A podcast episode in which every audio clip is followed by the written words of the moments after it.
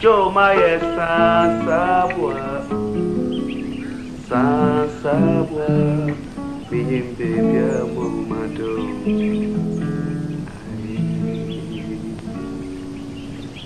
Okontunyi Okontunyi Binyimbe bya mumato Ai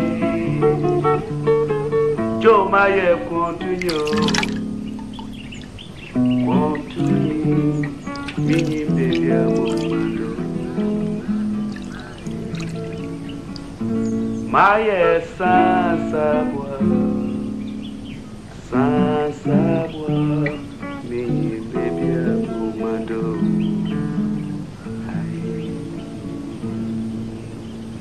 Hello, everybody, and welcome to Ornate Stairwells, a film podcast. I'm Autumn, and I'm joined as always by Niamh. Hi, I'm Niamh. Uh, we watched movies.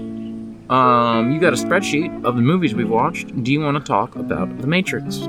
Yeah, so uh, Emily and I watched all four Matrix movies in the course of a week. Mm-hmm. Um, I mean, we also watched Resurrections. Yes. I'm gonna silence my phone while you talk. Um, yeah, I I feel like if we'd recorded a like full episode last week, I would have like more concrete thoughts in my head around this stuff. Yeah. Now it's like slipping through my fingers. So, okay, I'm having a similar thing, right? Where Norrin Jackson and I were supposed to do a Matrix Resurrections podcast. Um, we watched that movie on December 22nd, which is a bad time to try to schedule a podcast, Yeah. you know? And now it's weeks later, and we're just continuing to have trouble scheduling because, you know, we're, both, we're all busy people. Um, and I don't care anymore Yeah. because by December 31st, I didn't care anymore. And now it's January 15th. Yeah. But tell me about The Matrix. I'll give people a rundown on some Matrix Resurrections feelings. We'll probably still Yeah. do a version of that podcast, but I'll give people a rundown in a minute.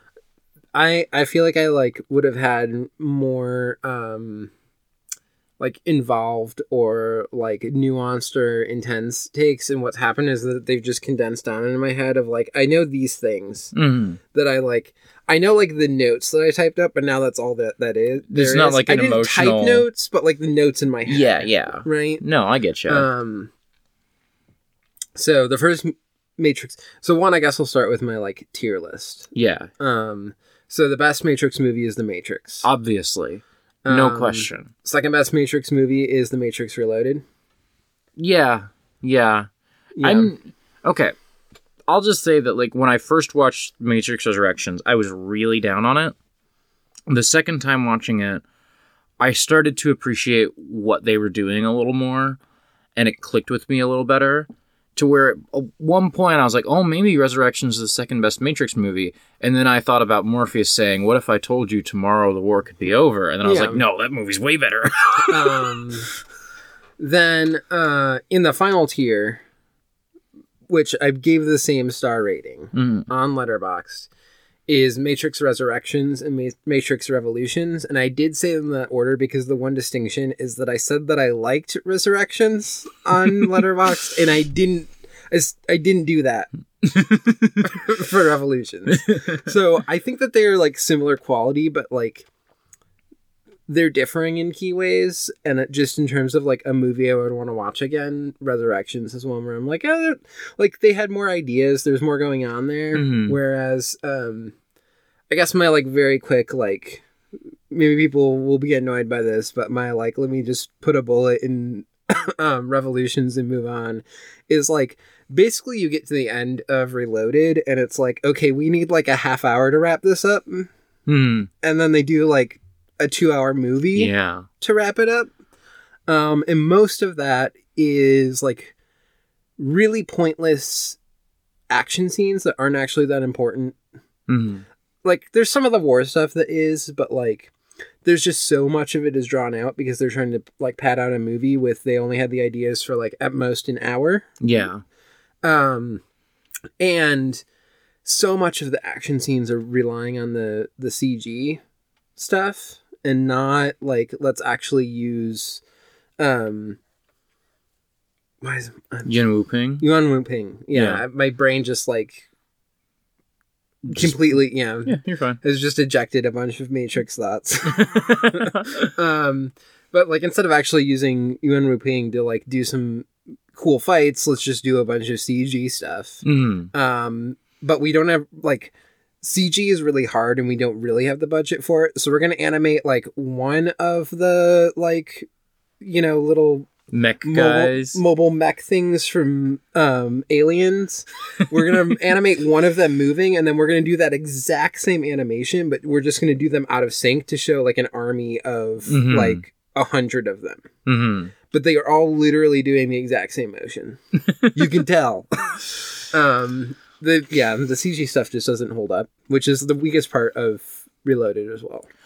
Is the the CG fight with all the agents.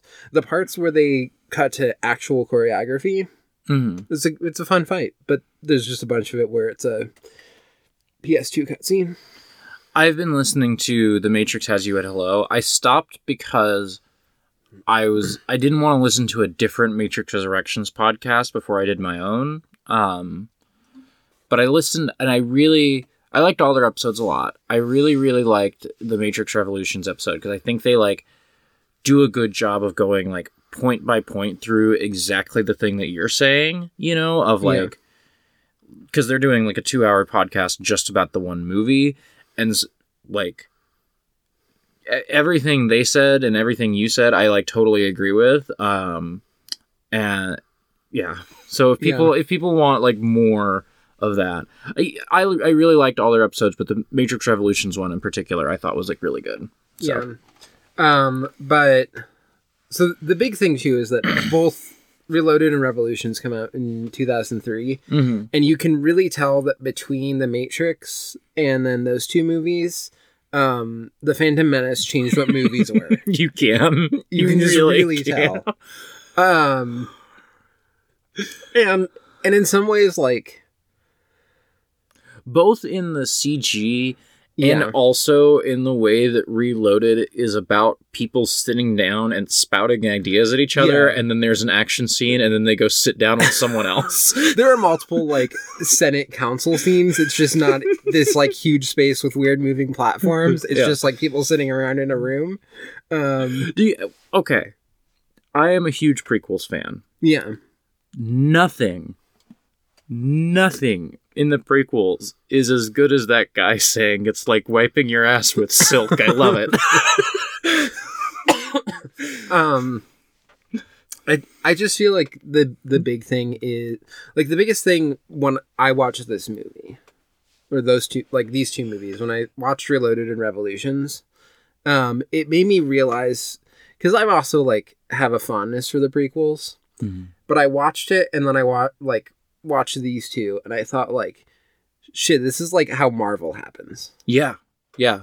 Like, you can see it especially with the. Matrix where they're like it's one of the first things that was really trying to do this like there's going to be a game, there's going to be like a comic books with it. There's going to be like Mhm. you know An MMO. animatrix, yeah, like Yeah. MMO. Um this like we're going to try and do like essentially what what the MCU stuff did was just like, oh, instead of us trying to do it across a bunch of different media, let's just like bring it all into like Yeah. literally every movie we're doing is tied into this thing. Yes. And I think the other big difference is that like the MCU has all that other media, but you don't need it in the way that like sometimes watching Reloaded in particular, I'm like am I not understanding this scene because I didn't watch the Animatrix? Because I've never seen the Animatrix, and there's just shit I feel like I don't understand in Reloaded because of that. You know? Yeah. So, so the- big thing once like first let's just go to the Matrix, which is a classic. hmm Um, it's great. It's amazing what they do. Like the Yeah. way that they use CG is Mhm. really effective. Oh my god, yeah. um it, it holds up so much better than reloaded and revolutions Yeah. um despite being earlier they're just like smarter about how they're using it and they're using practical effects or practical effects are going to be better um and like a big thing that like stood out to me is there's the part where um neo wakes up in the little like pod and this like gets mirrored in resurrections Mhm. um, but in the original Matrix, it's just like gross and goopy in a way that like movies are not allowed to be anymore. hmm Like you Yeah. can't you can't have him like wake up and goo like that anymore. Yeah. No. And so they did it again in Resurrections, and it's just not as it's gross not and goopy. same. It's not the same. It's not like so thick and like stuck to his body, and, and it's all like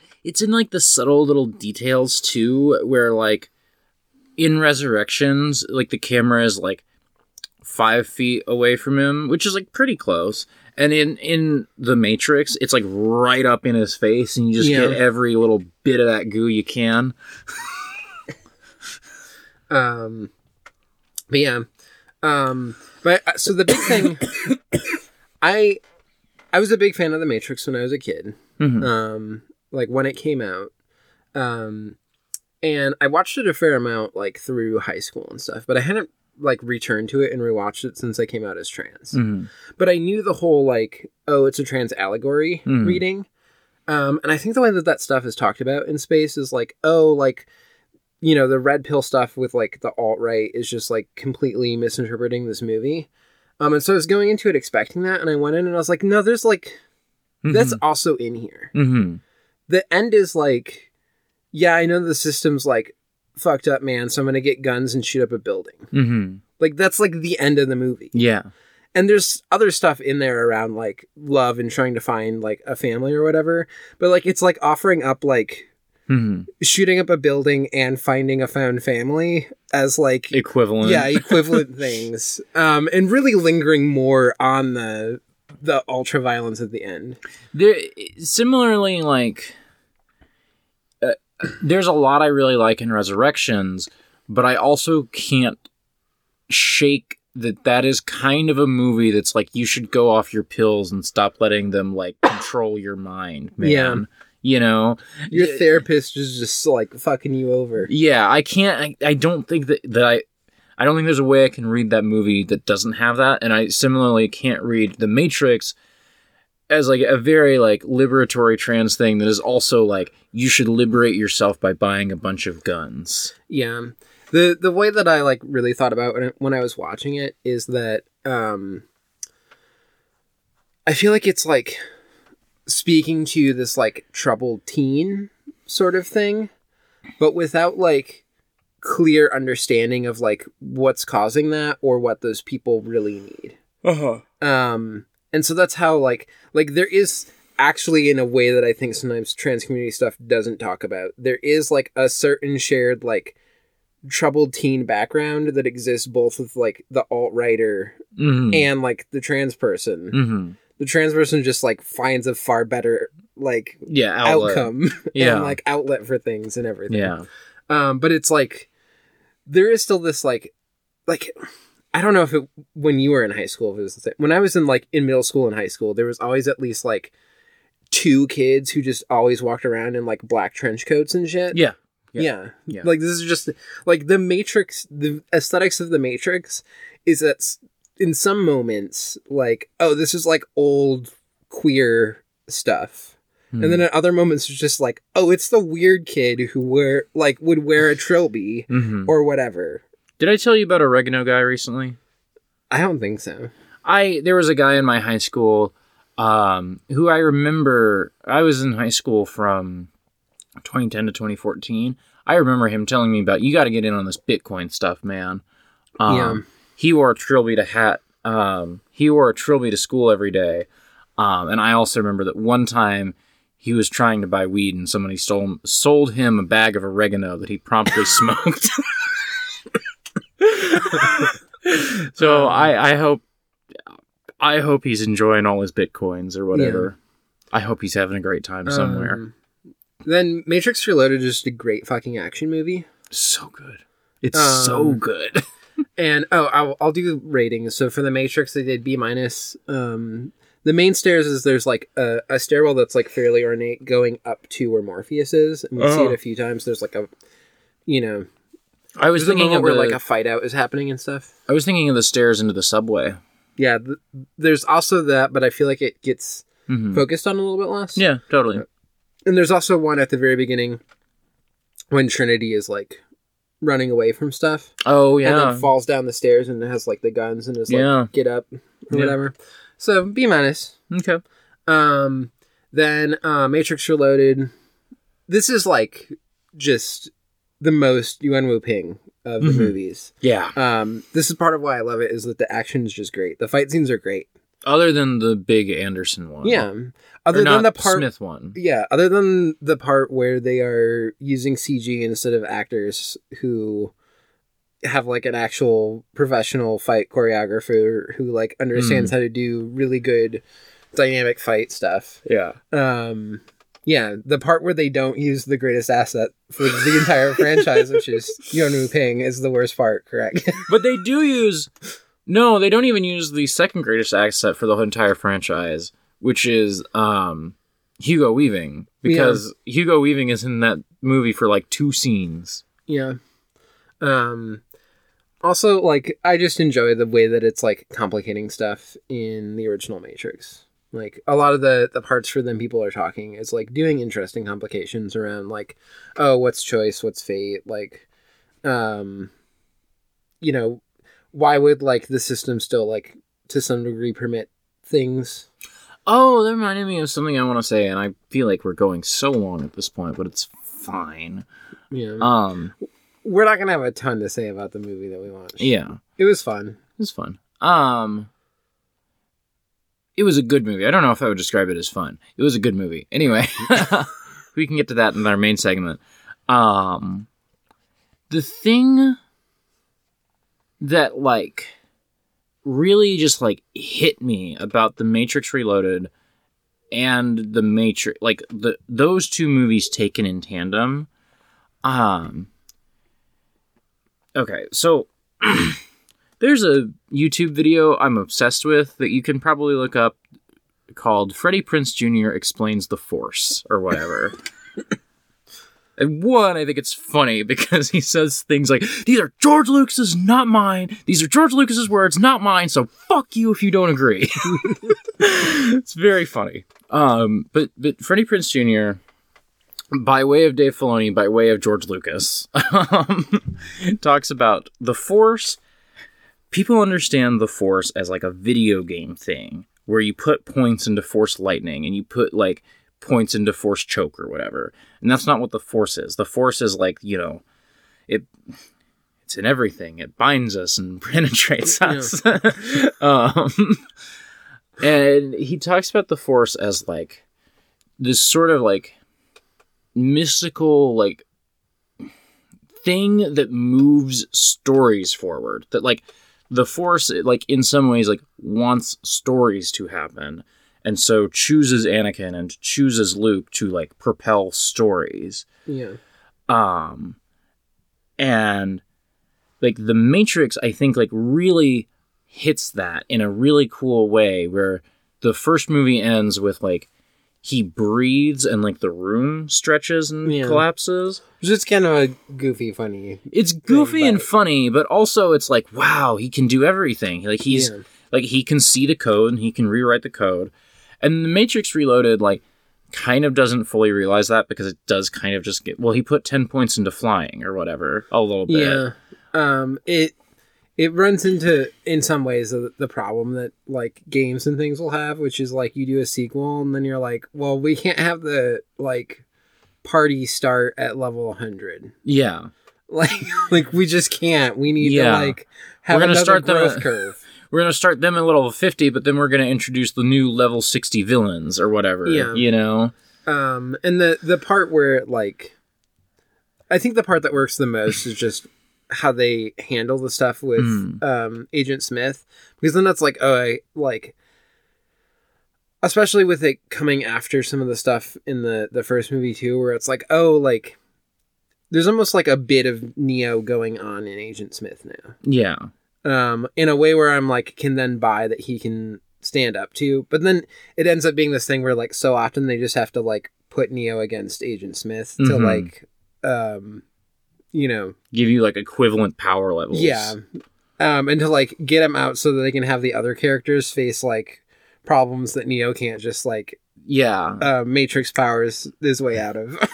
But like the one the the thing that I think Reloaded does that also hits this feeling that this YouTube video gives me, and the the prequels give me very sparingly. And the Clone Wars gives me a lot of like a lot of Dave Filoni Star Wars stuff like really hits this well, I think. But anyway, um, the thing that Reloaded does is sure it kind of gamifies like Neo's powers, but on the other hand, you get all these people being like, you know, you don't understand like the nature of like choice and free will, and you are literally being propelled forward by like you know the sort of like meta structure of being in a film for like audience entertainment and you don't understand that and we all understand that i think that's cool Yeah.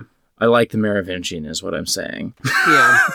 um, one thing I kind of heard because I remembered the Ghost Twins, yeah but I I thought that they were just like a. The part that I forgot about the Ghost Twins is the explanation that like mythological beasts and Mhm. things like monsters hmm actually exist and they are just like code that like we don't want to delete yet. yeah Um, and I just forgot that like part of Matrix lore is that like yeah, like werewolves and vampires are totally real. They're just weird code. this is this is another thing that I I think they hit on really good in the Matrix has you at hello, because in their Reloaded episode they're like, there's like four different like if this was the MCU, there's like four different movies that Reloaded could be that they all try to cram into this one movie. Like Neo fights werewolves should be a Matrix movie. yeah. that should be the entire 90 minutes is Neo fights vampires and werewolves. But that is like five minutes of Yeah. an overstuffed movie. And, you know, the, the very last part, like, you know, the gang does a heist, should be an entire Matrix movie. Yeah. And instead, it's a very rushed 20 minutes, you know? Um, the other part I forgot was the key plot point that in order for them to get to the keymaker, The Trinity. key plot point? Yeah. in order to get to the keymaker, Trinity needs to get cucked. Yeah. Yeah.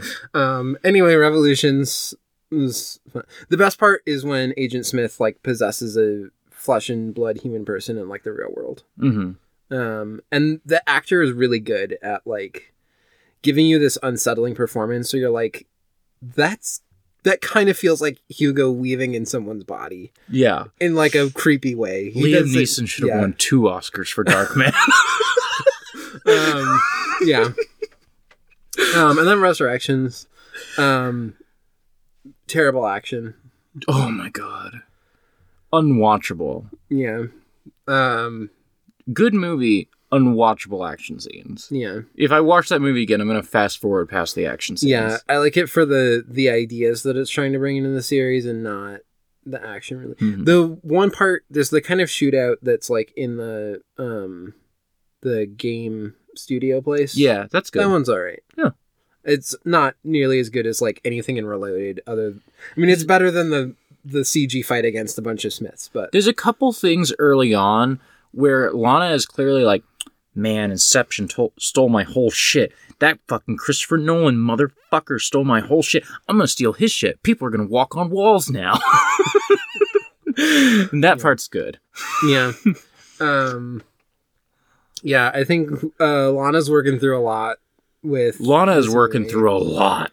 um i don't want to like try and do too much more read into her but there's just a lot of like depictions of suicidality in this film yeah. um in a way where i just hope she's okay i Yeah. guess is really the thing Yeah. There's like a lot of like there's a lot of Matrix Resurrections that I would love to like pick through. And there's a lot of like Matrix Resurrection stuff that I would I do not feel is like really my lot to like speculate about Lana Wachowski's life a little Yeah. bit. You know, where like I could have this conversation with you off mic, but there's this like stuff that she's like putting in that movie that I'm like, Lana, you good? You okay? yeah yeah that's the one reason why like we're also just coming up on talking about the matrix for a while Mhm. but also why I'm like I I thought it was kind of interesting. It wasn't like that compelled by much of what was happening in it. Uh, but also it felt like deeply personal in a way where Mhm. it kind of feels weird to like it feels weird to me to try and analyze everything that's going on in it because there's a certain point at which I'm like okay like clearly the stuff with Neo at the beginning is like yeah. working through like being Respon- at the yeah. meetings the, making this movie Yeah. you know like there's so much of this that is like clearly drawing parallels between the characters and then like the creators lives in a way where i'm like I don't I don't know how much I want to like keep reading into everything that's happening here. Yeah. And also like I think that's the best part of the movie is like the you know, video game production meetings and the, you know, Warner Brothers is going to Warner Brothers is going to make it with with or without us, you know. Yeah. So we might as well we might as well help them, you know. Um, and they're going to cut our funding for all the stuff that we actually want to do if we don't make the Matrix. like that is, I think, the most compelling part of the movie. Other than the ending, I think also I really, really, really, really liked the ending. But um, yeah, there's like I don't want to deep read it too much because it just feels like it, at some point like the line between neo and lana is blurry in a way that's like makes it hard to do criticism i think yeah. Um I feel like I was not as hot on the ending as you are, but maybe I need to like just watch the ending again or something. well, well Um, okay i was really really low on that movie really low and i liked the ending immediately like even the first time i watched the movie where i didn't like it didn't- yeah. I loved the ending so maybe that just might be a thing that you don't come around on Yeah. the thing that I came around on was that first I hated the video game stuff, and then I ended up being like, no, this is good actually. That was what changed for me on the second viewing. Yeah. The I don't know. I, I might need to rewatch it. There's like something about the ending just like struck me as like, yeah, we're gonna like punch the shitty dudes or whatever, and I'm like, and then we're gonna go make our own better world with rainbow flags, and I'm like, okay, That's a little, it's a little corny. I I enjoyed the cheesiness. I enjoyed. um I guess we're gonna spoil the Matrix Resurrections. Whatever, who cares? You've all seen it. It's Yeah. um. Either you've seen it or you've skipped well past this segment at this point. yeah, anyway, um, the thing that I like about the ending is I think you can read it as the Matrix Resurrections is better than all that MCU shit. Um, the way I read it is mostly like we made the best Matrix 4 we could possibly make. Hopefully, other people are going to see this and, you know, not settle for stuff like Eternals. Maybe there's not going to be more Matrix movies, but maybe other people are going to see this and get it inspired to go make their own like creative stuff. I Yeah. thought that was really cool.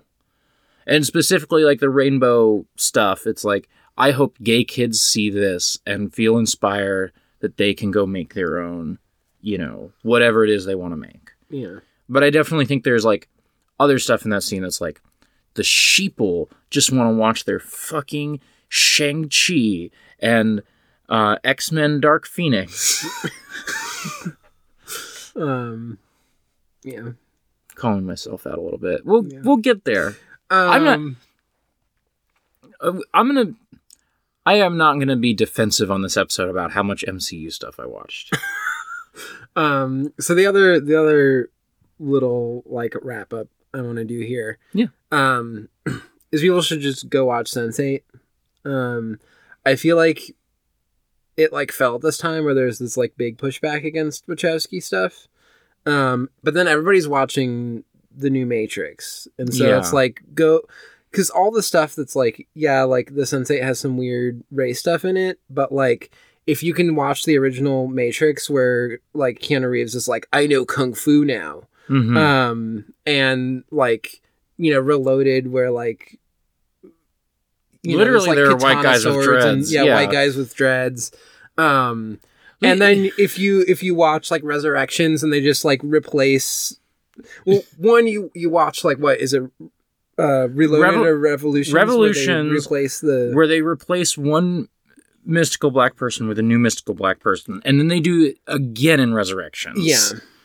Um, like this is all just the stuff that's like questionable in Sense8 is like, oh yeah, the like, um, I forget if basically like the Asian woman. I forget if she's like Taiwan or or China. hmm Um, I'm trying to like, it's been a while since I watched it, but um, you know, she's like the one who knows kung fu. hmm And you're like, yeah, okay. At least they like have an Asian woman doing it now Mm. and not Keanu Reeves. Yeah. Like at that. Yeah. um, There's and then like they like lampoon it in the series, but for the second season, one of the black actors didn't come back, and so they got another one who just looks completely different, and they make a joke about how different he looks. I joked the other day that I was gonna um, start discourse by idly wondering why are black people always trees in Supergiant games, and a friend of mine replied like, "It's it's only happened twice, but it's pretty weird that it's happened twice." Yeah, um, similarly, it's you've recast black people three times. yeah. Anyway, I, I will just say, even if you like the stuff that they're Mm. doing with Morpheus in Resurrections, with like Morpheus also being kind of Agent Smith, um, they still could have gotten Laurence Fishburne back to play Yeah. it. They still could have gotten the actor. They could have gotten the man. yeah, They could still have all the plot points and get the man. They could. They didn't even call him up. they didn't call. They could have called him. Yeah. Um. Um. Anyway, Matrix Reloaded B. There's a really cool fight scene on the stairs. Um, There is. uh, with like lots of going up and down the stairs and different weapons on the walls. It's a cool Mm. fight sequence. It's like one of the best fights in the movie, I think. Yeah, I think so. Um, then Matrix Revolutions D minus. Um, I don't even remember it at this point, but I gave it a D minus at the time, so there must have been stairs. Yeah. D minus means that there were stairs. I just thought they were used poorly. Matrix Resurrections gets D minus for stairs also because at one point a guy falls down a next to a flight of stairs.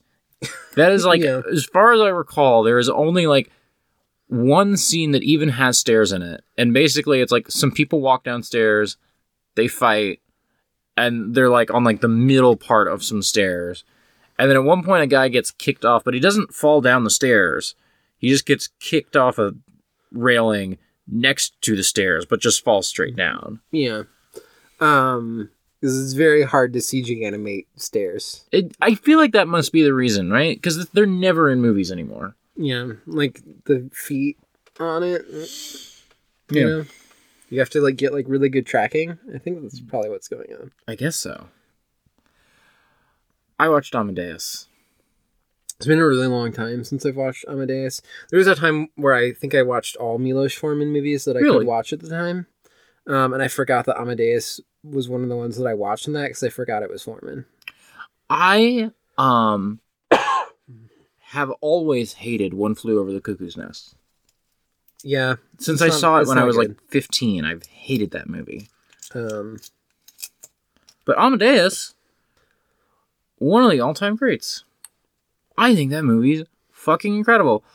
Molly and I just kind of watched it semi on a whim, like we were just talking, and it was just like we both wanted to watch that movie, and so we did. And that's a hell of a movie to watch on a whim because it's three hours long. yeah. But the thing that I so I have been aware that like a couple of my friends, Em and Jackson in particular, but a bunch of my friends, um, really love Amadeus, like as a movie.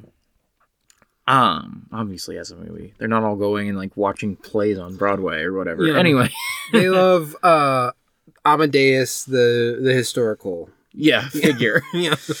Um, I've been aware of that, but I'm like, man, it's a three hour movie, and I knew it won a bunch of Oscars, and so I was like, it's gonna be so dry and stuffy and boring.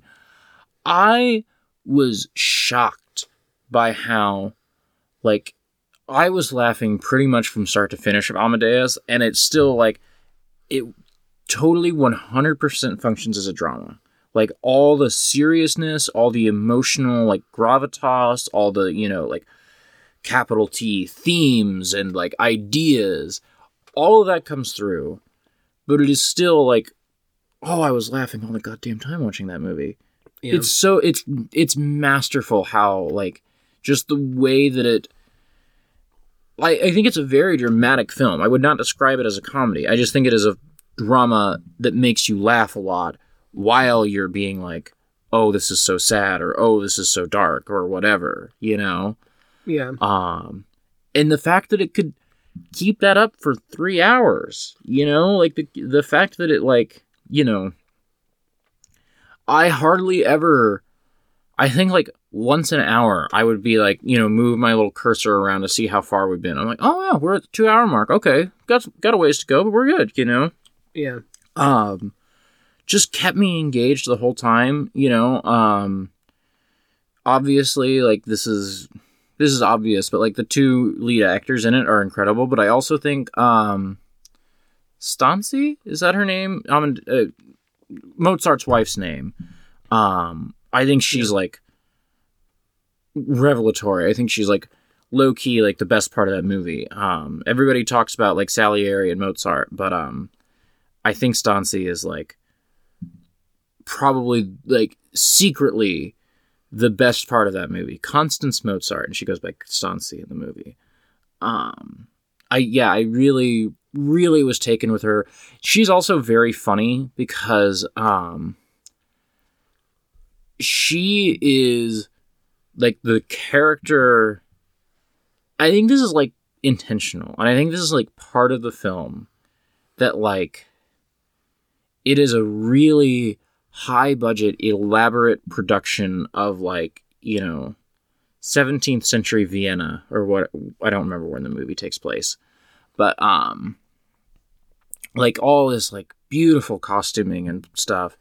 And Stancy kind of like walks in and reminds you that like this is an 80s movie. These are 80s actors. Like they're going to take their like big elaborate wigs off and have 80s hair.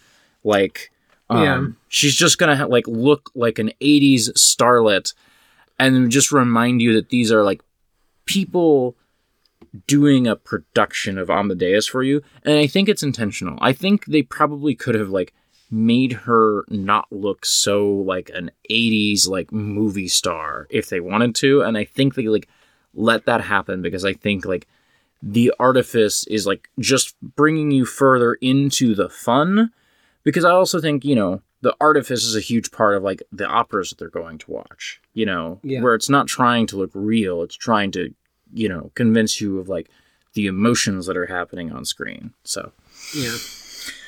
I gave it an A plus for stairs because there's a bunch of stairs. They're all very ornate. Um, but there wasn't one.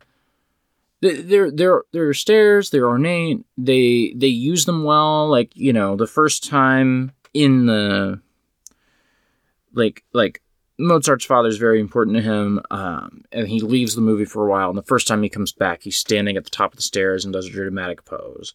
You know, there there are moments where they use the stairs well, but for all the great ornate stairwells, there was not the stairwell scene in my Mhm. mind. You know, there was like, oh, stairs are going to make this framing more dramatic, but it wasn't like the stairs are the centerpiece of this scene to Yeah. my mind. So, A plus, just couldn't quite get over that hump. I think probably, honestly, if there were fewer ornate stairwells, like it might have hit the S because like, well, it wasn't, you know, there wasn't that great scene, but man, those stairs that were in there were good. yeah. There's a certain point at which you're like, make it an essential part of the theme. yeah. Bring the stairs into the theme. What are you doing? Yeah. Yeah. The closest they get is like when they're showing you. We watched the director's cut of the movie. I have to imagine that the theatrical cut of the movie, which is 20 minutes shorter, is just, hey, why are we just showing them full scenes from operas constantly? yeah. It's just like there's a certain point where Amadeus pivots into like, let's make these people watch opera, and I got kind of drawn into the opera a little bit. But there are like, I think the scenes where the stairs figure most prominently is like, let's make them watch opera. What's on stage at an opera set? Stairs. Okay, yeah. so Uh, shall I talk about Encanto? please do. Um, it's the new Disney movie. Emily wanted to watch it. Mhm. Um, it was fun. I think it. I think it was my favorite of like newer Disney movies I've seen. Okay. Um, I have like complaints about it, but there there are parts of it that I enjoy, and I think uh, like a big piece of this, honestly, for me, um, what is what is going on right now? Oh, Oh, did I'm- you want to look up the the takes that I wrote? Do you want me to just Yeah. read this verbatim? I wasn't going to ask you to read it verbatim. I was going to jokingly repeat things that you had typed here. I, dear listener, Nia told me um, she was watching Encanto, and I texted her, Um, please tell me what you think of Encanto because I keep having coworkers ask me if I've seen it, and I'm just going to pass off your opinions as my own. Yeah. Um, I didn't actually have a chance to read this because I was at work when you sent it to me. Okay. Uh, I'm just gonna read it on the mic because this is. I was go- I was going to jokingly read from it as if I had said these things. Anyway, please go. Okay. Um. So I said, "Oh, Encanto opinions, so you can pass them off as your own to coworkers." Maybe my favorite of these more modern Disney movies.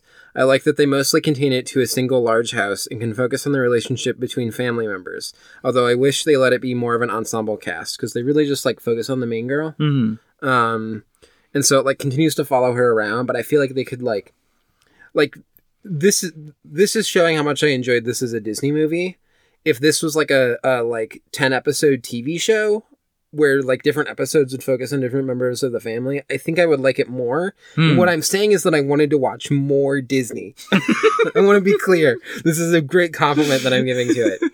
Um but like because because i liked the parts where you got like little glimpses into what's going on with different members of the family um and i just wish it was allowed to be more ensemble than Mhm. it was because it all kind of comes down to like the the main girl who's you know the new disney princess attempt basically so it's all these movies Yeah. um. So anyway, um, the first song in the movie is painfully Lin Manuel Miranda. Yeah. Um, it's just very painfully Lin Manuel Miranda. But the main theme, Colombia Mi Encanto, uh, it's sung entirely in Spanish and it's nice. It's the one that I sometimes get stuck in my head still. Um, I just enjoyed that one. if you Um, were on Cameo, you you familiar with Cameo, the app? yeah, If you were on Cameo, I would just send you twenty bucks periodically to say phrases in Spanish for me. well, and then I would send you twenty bucks to say phrases in Icelandic for me. um, Colombia, me and Canto. I'm me and Kanto. Um. Anyway, uh, I really thought that they were going to make it something where the main girl had to apologize and be a good sister and everything. So I'm glad that that plot point was a fake out and that the actual this is kind of spoilers for Encanto, but the the end is that the um abuela has to admit that she was actually wrong and was like hurting the Oh. family by um kind of pushing the daughter out because she thought that she wasn't like Huh. good and proper. I didn't So expect that. yeah, I like that the thing is like the actual resolution is that the abuela has to be like, "I'm sorry that I've been like treating you so poorly, um, because you're like different than us." Um, which I was like, okay, like this. This is another reason why I like this Mhm. Disney movie is that it's a Disney movie where it's like, hey, uh, if your family is like rejecting you, that's not your job to fix. Like the people rejecting you should probably actually fix that. Which is like, okay, that's not what I was expecting. Okay. I thought that this was gonna be a like a movie because like the main girl's like, I want to try and fix what's going on wrong with my family, um, and I thought it was gonna be like how much it was important that she was doing that, and really it was like, no, the the whole thing the entire time is that the like abuela was like trying to control things and like you know feeling shame around different people and pushing them out of the family. Um. So yeah, uh, was wrong for hurting her granddaughter by rejecting her, and then also Tio Bruno, um, who also is a fun character. Um, then I said, uh, there's just a lot here around the other characters that I wish got developed more, uh, but kind of just get a uh, fast paced Lin Manuel Miranda song montage and then we move on. So this is another thing. Is like there would be a character and then there'd just be like, here's a song about it. Is it actually Lin Manuel like uh, Moana was? Um, I think he did all the the like lyrics and melody stuff, and then someone else wrote the undertracking. Okay. Um, I believe that's how it worked, or maybe they did undertracking and he had to do melodies on top of it. But Okay. No, I was just curious. I didn't know because I knew he worked on Moana. I didn't know if he was still working with Disney on. Stuff. no, yeah, it, it's Lin Manuel. Okay. Is he just gonna be their musical guy now? Maybe so. This is the other thing I was thinking is I didn't write this in the things here, but I kind of missed when it was just like here's the like one Disney movie where it's like Peter Gabriel or whatever, right? Like Like yeah. we just like get one like if it was Lin Manuel Miranda, we got him from Moana, and then they moved on to something else. I would be more fine with it, but he's just like their guy now. Man. Now I'm thinking about because like the, part of the reason they get Peter Gabriel is he's like the biggest musician in the world at the time, or one of Yeah. them. Now I'm just thinking about Billie Eilish doing a Disney That'd be great. I think she could do it. Yeah. Um, I think and she- then in like 10 years, we'll be like, it's that weird movie where they got Billie Eilish to do the soundtrack. And you're like, no, no, no, it's actually good. Like, Yeah. The, the thing about Billie Eilish is that she's actually a pretty normal singer who just has like kind of edgy textures and lyrics to draw younger people in, but she's just like a pretty traditional singer. yeah. um. Anyway, um. Yeah. So one of the examples that I gave was like we basically get this like song and montage where the the sister who I thought that the main character is gonna have to apologize to, uh, so she just like makes flowers all the time because I didn't really ex- explain the premise, which is that like everyone in the household uh, inherits like magical powers, um, except the main character didn't get any. Mhm. Um, and like everybody else does, and then people who marry into the family don't have it, but like all the descendants do. I'm really glad when Coco came out. I remember um I really like a movie from I think 2014 called Book of Life. I really like that movie. I remember when Coco came out, people were like, "Oh, look, they're just ripping off Book of Life." And I'm really glad that Tumblr culture has seemingly moved past there can only be one movie about Mexican people. Yeah. um, but anyway, she just makes pretty flowers all the time. Um, and then there's this part where she gets really mad at the main character and creates a cactus, and then like recognizes that like not trying to be perfect all the time. Like there was actually like something really exciting about making a cactus for the first time in your life um even if it meant that you were like expressing a nasty emotion. Um and then it has this like whole song about all the different plants that she can make that aren't flowers. And then we just move on and we don't hear from her again and i'm Hmm. just like i wish that was an episode of a tv show Yeah. and not a Lou Manuel Miranda song yeah. um there's like the really strong girl and she has her song about how she like feels like she has to like carry the weight of everything um and like make that an episode and not just a montage that was still a like fun montage but like Mm. yeah so that was my main complaint is that like i like that like the the story is mostly contained within a house or like um the, the like village a little bit outside of it but it's like mostly in the house and it's just mostly this family Mm. um, I just wish that they like allowed more space for like the different characters to like get the spotlight on them beyond just like here's a song that is Mhm. the person like expressing to the main character Mhm. whatever's going on with them, and then we like literally just move on. Yeah. So I guess it, um, real quick, but- I, I want to correct something I said. It, I should have said Hispanic people because I know this movie takes place in Colombia, which is not Mexico. You know. yeah, Um. So yeah, just wanted to correct that before I, because it was like mildly racist on my part. So yeah. um, but also for a long time, this is what Tumblr was just seriously like, oh, Coco is bad because it's ripping off Book of Life because of, I guess there can only be one animated movie about Mexican people in the eyes of Tumblr. This is the discourse that I remember. Yeah. Um. Anyway, I gave this an S For stairs? for stairs. There's the main stairwell in the family home. Right, because if it's all in one house, then you get the. Yeah, so you get lots of scenes around stairs, which includes like when there's so the the youngest like um cousin I think or or brother of the main character um because it's like two like the abuela has like two daughters and then there's like families so she also has cousins Mhm. um who are living in the same house but um i think it's her, her cousin and he's like little and like goes up the stairs for the ceremony and we get like a flashback to when she did the ceremony where you like are supposed to get your powers Mhm. from the house um and she didn't get them but then he gets the power to talk to animals but pa- so the the house gives you powers? I Yeah. missed this part. The- yeah, there's magic. So there's this candle that's like at the top of the house, and it's like Uh-huh. the thing that like blesses the entire house and gives everyone magic. Um, and then Abuela is supposed to tend to it. Um, and everybody else kind of gets like powers from the house from the candle. So everybody has magic who's like of descendant. So like, you know, when I was saying like makes flower like pretty flowers, like she's like magically just producing flowers.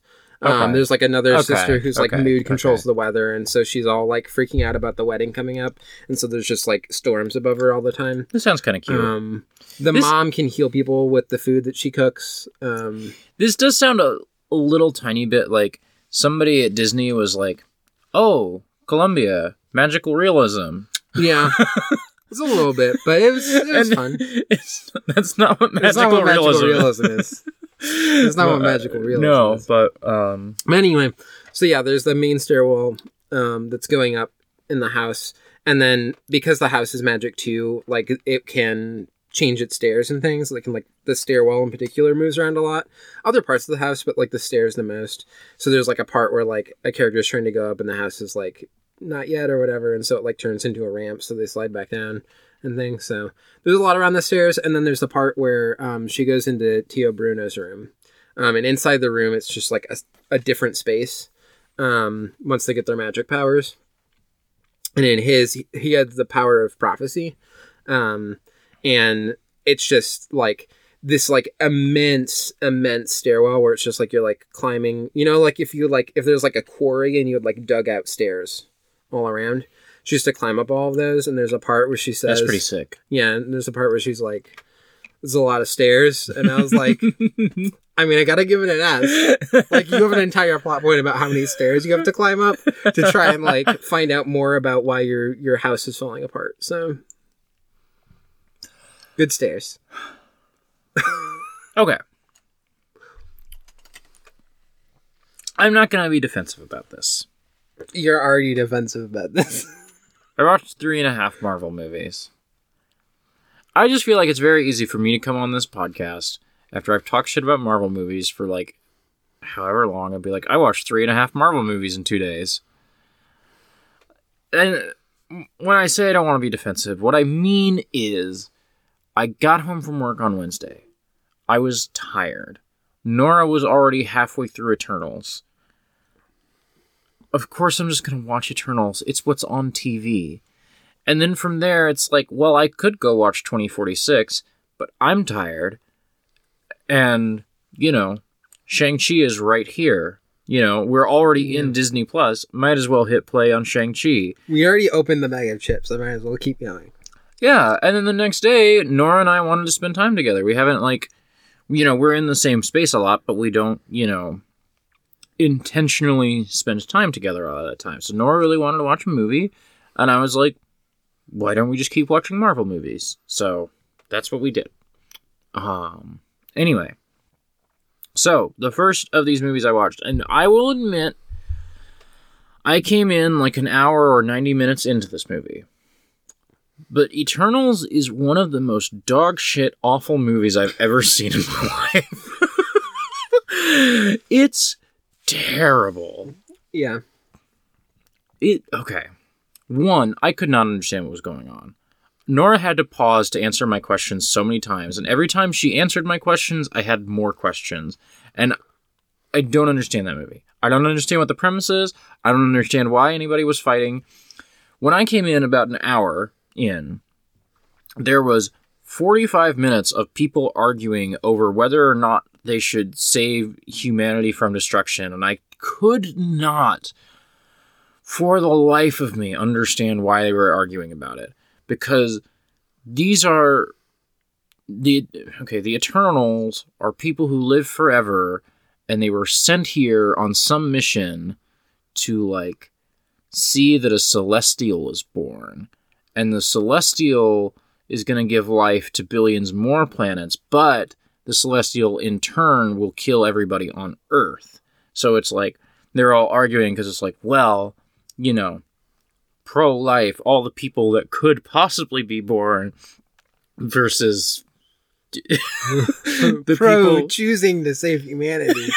versus all the people that will actively be killed by the potential of people being born. yeah. I don't know. I don't know what the fuck was happening in this movie. And the other thing about This it, is the wildest trolley problem I've ever heard. Pull one lever and all of humanity is erased, but a, an entire new universe is born. Pull the other, or choose not to pull the lever, and humanity just continues to grumble. so that's one thing. And then another thing is that it is dim. Like I was constantly like squinting at the screen because it's like really like the movie's really dim to where I was like having Nora like, no, no, no, open the settings again. Is our TV fucked up? And then we she'd be like, no, look. And I five minutes would pass. I'm like, no, our TV has to be fucked up. This movie can't look like this. And I pulled it up on my phone and I was like, it really looks like this. and then three, for no discernible reason, there was a, a whole big to do made about how Chloe Zhao was able to convince Kevin Feige that they have to be able to shoot on location for this movie. You know, and Kevin Feige was so blown away by Chloe Zhao's previous film that he let her do it. That they shot a bunch of stuff on location. One, the locations look bad. Two, they're in a different on location in every scene. There's like literally like you and me are having a conversation about, you know, should we let the humans die in the forest? And then hard cut to me and Nora in a desert somewhere talking about should we let the humans die? Hard cut to you and Nora in Antarctica talking about if the humans should die. I don't know why there was a different, a whole different like biome in every conversation. And then it would be like, you and Nora would be in Antarctica, and then it would cut back to you and me in a forest, and I'm like, what the? F- why is this happening?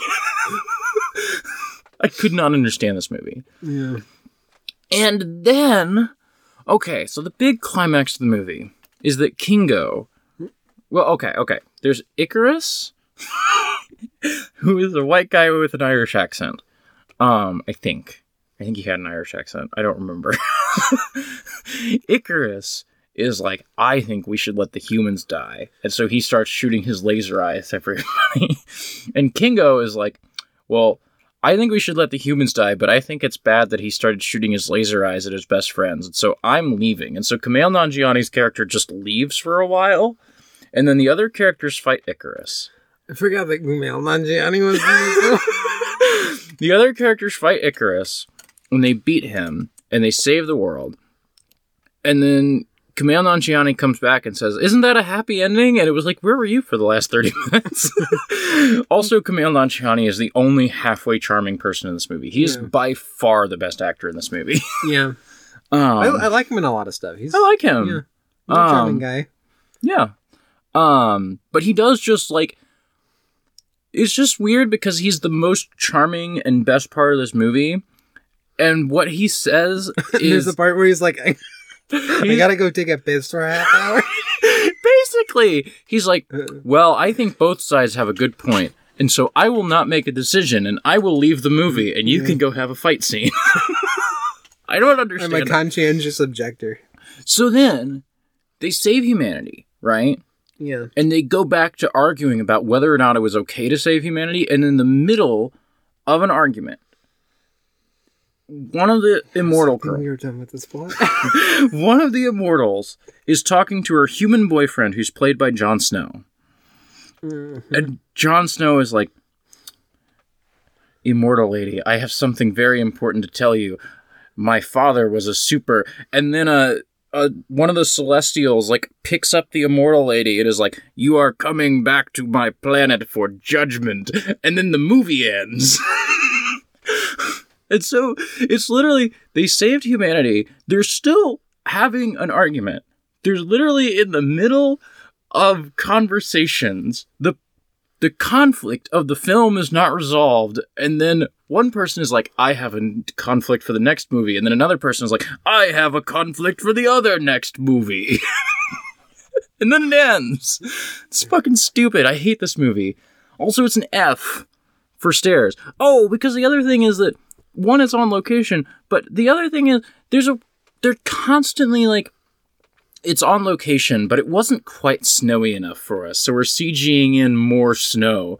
And then, ooh, here's a little CG monster guy that's gonna come get you, and he looks like dog shit because he is against real scenes. yeah. it turns out the Um. CG monsters look better when the C this like you know Antarctica is also CG. Yeah. Um. Speaking of CG monsters, do you want to tell me about how I'm in Shang-Chi? Yeah, okay. So there's a bit in Shang-Chi where they go to the magic village, um, and there's a nine-tailed fox with a little. Uh, it's like a white nine-tailed fox, and then it's got a little white nine-tailed fox puppy cub. Yeah. Is that what are those called? Kits. Kits. Thank you. That's yeah. Also cubs, but and pups. Like all of those are valid Okay. terms, but kits is like Yeah. the one that feels uniquely. So there is a Fox. little, li- a literal Arctic fox mom that looks Yeah. like an Alolan Vulpix. So Yeah, that's me. that's you. Um, Anyway, you Shang- liked this movie. I you liked this. loved this movie. It was your favorite movie that you've seen all year. No, I liked this movie. It's um one of the better Marvel movies. I will say it's one of the only Marvel movies that have come out recently where I have any knowledge of the production stuff with it. Mhm. Um, and it's because Jackie Chan's um, stunt team was involved. Yeah. Um, two of his, his so the stunt coordinator and fight coordinator were both from Jackie Chan's stunt team. I won't say you can tell because I don't think you can tell, but I'll say I watched this movie and was like, "Wow, they actually tried with the fight scenes for once." Yeah. That was that was my impression. My Yeah, when I when I had heard this, I had this question and not enough to actually watch the movie to find out. But like, who's gonna win out? The It's- Jackie Chan stunt team or Marvel Studios? It's a little bit of both. The low column A, Yeah. low column B. Where like you can tell that these are better action scenes than Marvel usually does, but it's still not to the caliber of like a real Hong Kong action movie. Yeah.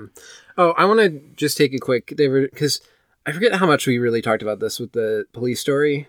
Um, I was like, we were just talking about like how great the action is there. Mhm. But like, if people are like, why do like why am I complaining about the action in Resurrections? Um, this is the thing that I think like some people don't immediately pick up on, but the the way that like Yuen Woo-ping is going to choreograph stuff and is also going to have them shoot that Mhm. is very different than like American fight scene choreography. And the primary difference is that like this like Hong Kong style or like honestly there's a fair number of areas and like but like Taiwan um Hong Kong like those are, are some of the bigger ones Mm.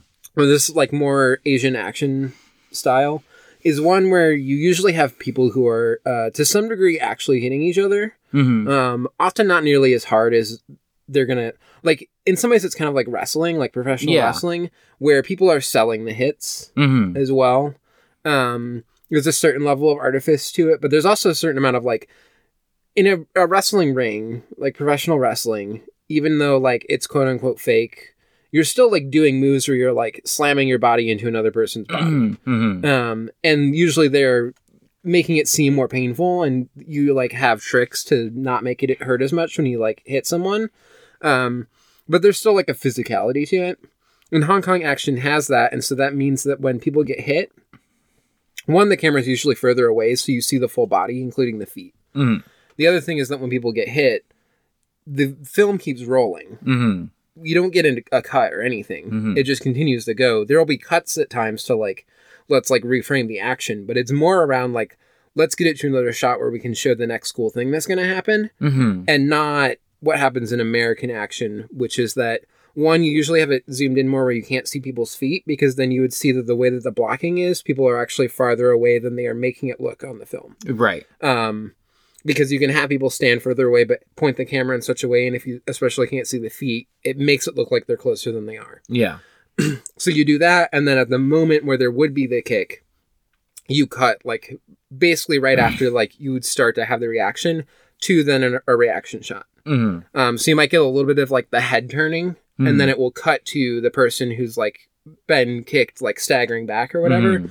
um, to try and sell you that action instead Yeah. and it's really just a difference of like the the other style like has the actual excitement of like these are human beings like performing action in a way that like the Hollywood style doesn't Yeah. um and it, it's like why I especially why I would then complain about Resurrections because part of what made the Matrix so special was the fact that they are bringing in this style Yes. to a Hollywood movie where Yes. this was not the norm Yes. um I um and also where I would want Shang-Chi to do this as well because I'm I'm assuming that Shang-Chi probably has like more homage to yeah. Asian action cinema. I'll talk about Shang-Chi a little more in just a second. I, I will just say, like, um, I think every frame of painting was a really bad YouTube series that like gave people a lot of bad ideas about film. Yeah. But um, every frame of painting literally has a video about this exact phenomenon that I think is very helpful because one, he's literally just repeating things that Jackie Chan said. Like Yeah. that, the entire script is him just repeating things that Jackie Chan has said. And two, you can like literally see a visual of this happening. So if any of what we just said doesn't make sense, go look up every frame of painting Jackie Chan, um, and you can see like a visual of this stuff happening. Don't watch any of the other videos on the channel. All of them are bad. I promise you, you're going to learn a lot of dumb things about cinema if you watch that channel. Um, um, anyway, um, yeah, Shang-Chi to me felt like one, I think we had this conversation a little bit right before the podcast started. You and I both think that, like, you know, there's a way of thinking about the world that, like, oh, if you get queer people in Disney movies, that's going to lead to, like, queer liberation. That, like, queer representation in mass media is, like, an important and powerful thing that will change the world. I don't think that's true. Yeah. However, I do get excited when I see like representation of like, you know, not like cishet white people in um movies. I still think like that's a cool thing even if I don't think it's like a liberatory thing. Yeah. And so the fact that like 40% of this movie is just in Chinese, I think is pretty neat. yeah. Like I just thought that was exciting and that this movie is about like, you know, um two different people like a person who immigrated to the US from China and a person who was born of people who like immigrated to the US from China and those are the two main characters. I think that's interesting. Like I think it's a re- really cool thing that it like it's dealing with thematically. Um and most of this movie to me feels like someone at Marvel Studios said, "Hey, what if like these movies are really big in China and, and really big in Hong Kong. Like that's where we make all our money. Let's try to make a movie that's kind of like the other movies that are popular there, basically. And so it kind of does like good Hong Kong action scenes that you want, but it's still kind of a Marvel movie, and so they can't really like actually capture the style of it. And they have like a lot of like wuxia movie like aesthetics that's like oh you know these are like i don't know if they're these are still hugely popular but for a long time these were like very very very very popular movies in china and i imagine they still are um you know red cliffs is not that long ago yeah. um like oh wuxia stuff like we'll put that in the movie and it's like it's kind of there and it doesn't really feel authentic but it's cool to see a marvel movie gesture at it you know Yeah. it's it it not just from a representation standpoint but from a like oh like i as an american am a fan of hong kong action movies. And so when i see an american movie like trying to ape the style of stuff i actually like i'm like oh this is more palatable than most of the other that's the big thing is like i sound like i'm really really high on shang-chi mostly I thought it was like a good movie. I Yeah. enjoyed my time with it. There was also parts of it where I was like, "Oh, turn this shit off. It's so bad." Like Pin, Ben Kingsley shows up because it like has to tie back into the Marvel universe for some reason. Yeah. And every time Ben Kingsley is talking, I'm like, "Get this motherfucker off my screen. I hate this movie." Um, while you were talking, I, I looked up. I think it was my brother was telling me about this. Um, I forget if I think it was Green Hornet and not Green Lantern. Mhm. There's some movie that came out um, in China when my brother was in Xi'an, um, and I guess they like did a different edit for China where they like really focused on the the like psychic character who's played by a like actual Well, yeah, because Yeah. that that character in the original '60s show is played by Bruce Lee. So Yeah. that's probably Yeah, why I they think- would have emphasized. I think it was the Green Hornet, and I think it was uh, Jay Chou, who's a like Taiwanese singer. Mhm. Uh, was like a big person, but like they like really emphasized him and like played up his stuff in the movie. There's um, um It he was describing it to me, and I was like, that sounds a lot better than the one that we got. there's there's an interesting thing in this movie in, in Shang-Chi where like I say probably like 40% of it is just in Chinese um and it's really interesting because when it is in Chinese it feels very choiceful about like you know the American kid is speaking English and her Chinese mother is speaking Chinese back to her you know that sort of stuff like it's Yeah. being like this character is speaking Chinese in this moment because like that's how she feel. Like she expresses herself in Chinese and this character is speaking English in this moment because like she's more comfortable in that language or you know blah blah blah. A lot of the time it feels very choiceful about that. And sometimes it feels not choiceful at all about it. Sometimes it feels like these characters are speaking English because this is a movie that is coming out in America and we're going to make these characters speak English now, even though it feels like counter to why other characters were speaking Chinese like 10 minutes ago, you know? Yeah. Um, so, um, I would, I would be curious to know, like, in China is more of that movie in Chinese. There's, there's specifically, they go to a like magical village that's in another dimension. Um, Is that is- where I am? yeah, that's where that's where the fox is. Um, they go to this magic village in another dimension that is like you know very specifically like you know this is like where the wuxia stuff is like we're wearing like you know traditional like Chinese garb you know and stuff like that. Um, and it, occasionally, not much, but occasionally characters in that village speak English, and I'm like, y'all are literally in a different dimension. Who taught you how to speak English? Yeah. Where the fuck did you learn to speak English? Were there colonizers in an alternate dimension too? um, yeah. um, a quick thing that I had that I was gonna gonna say about like representation stuff too, because Mhm. I, I think I'm I'm often like fairly down on representation as just like a, a key concept for a lot of stuff.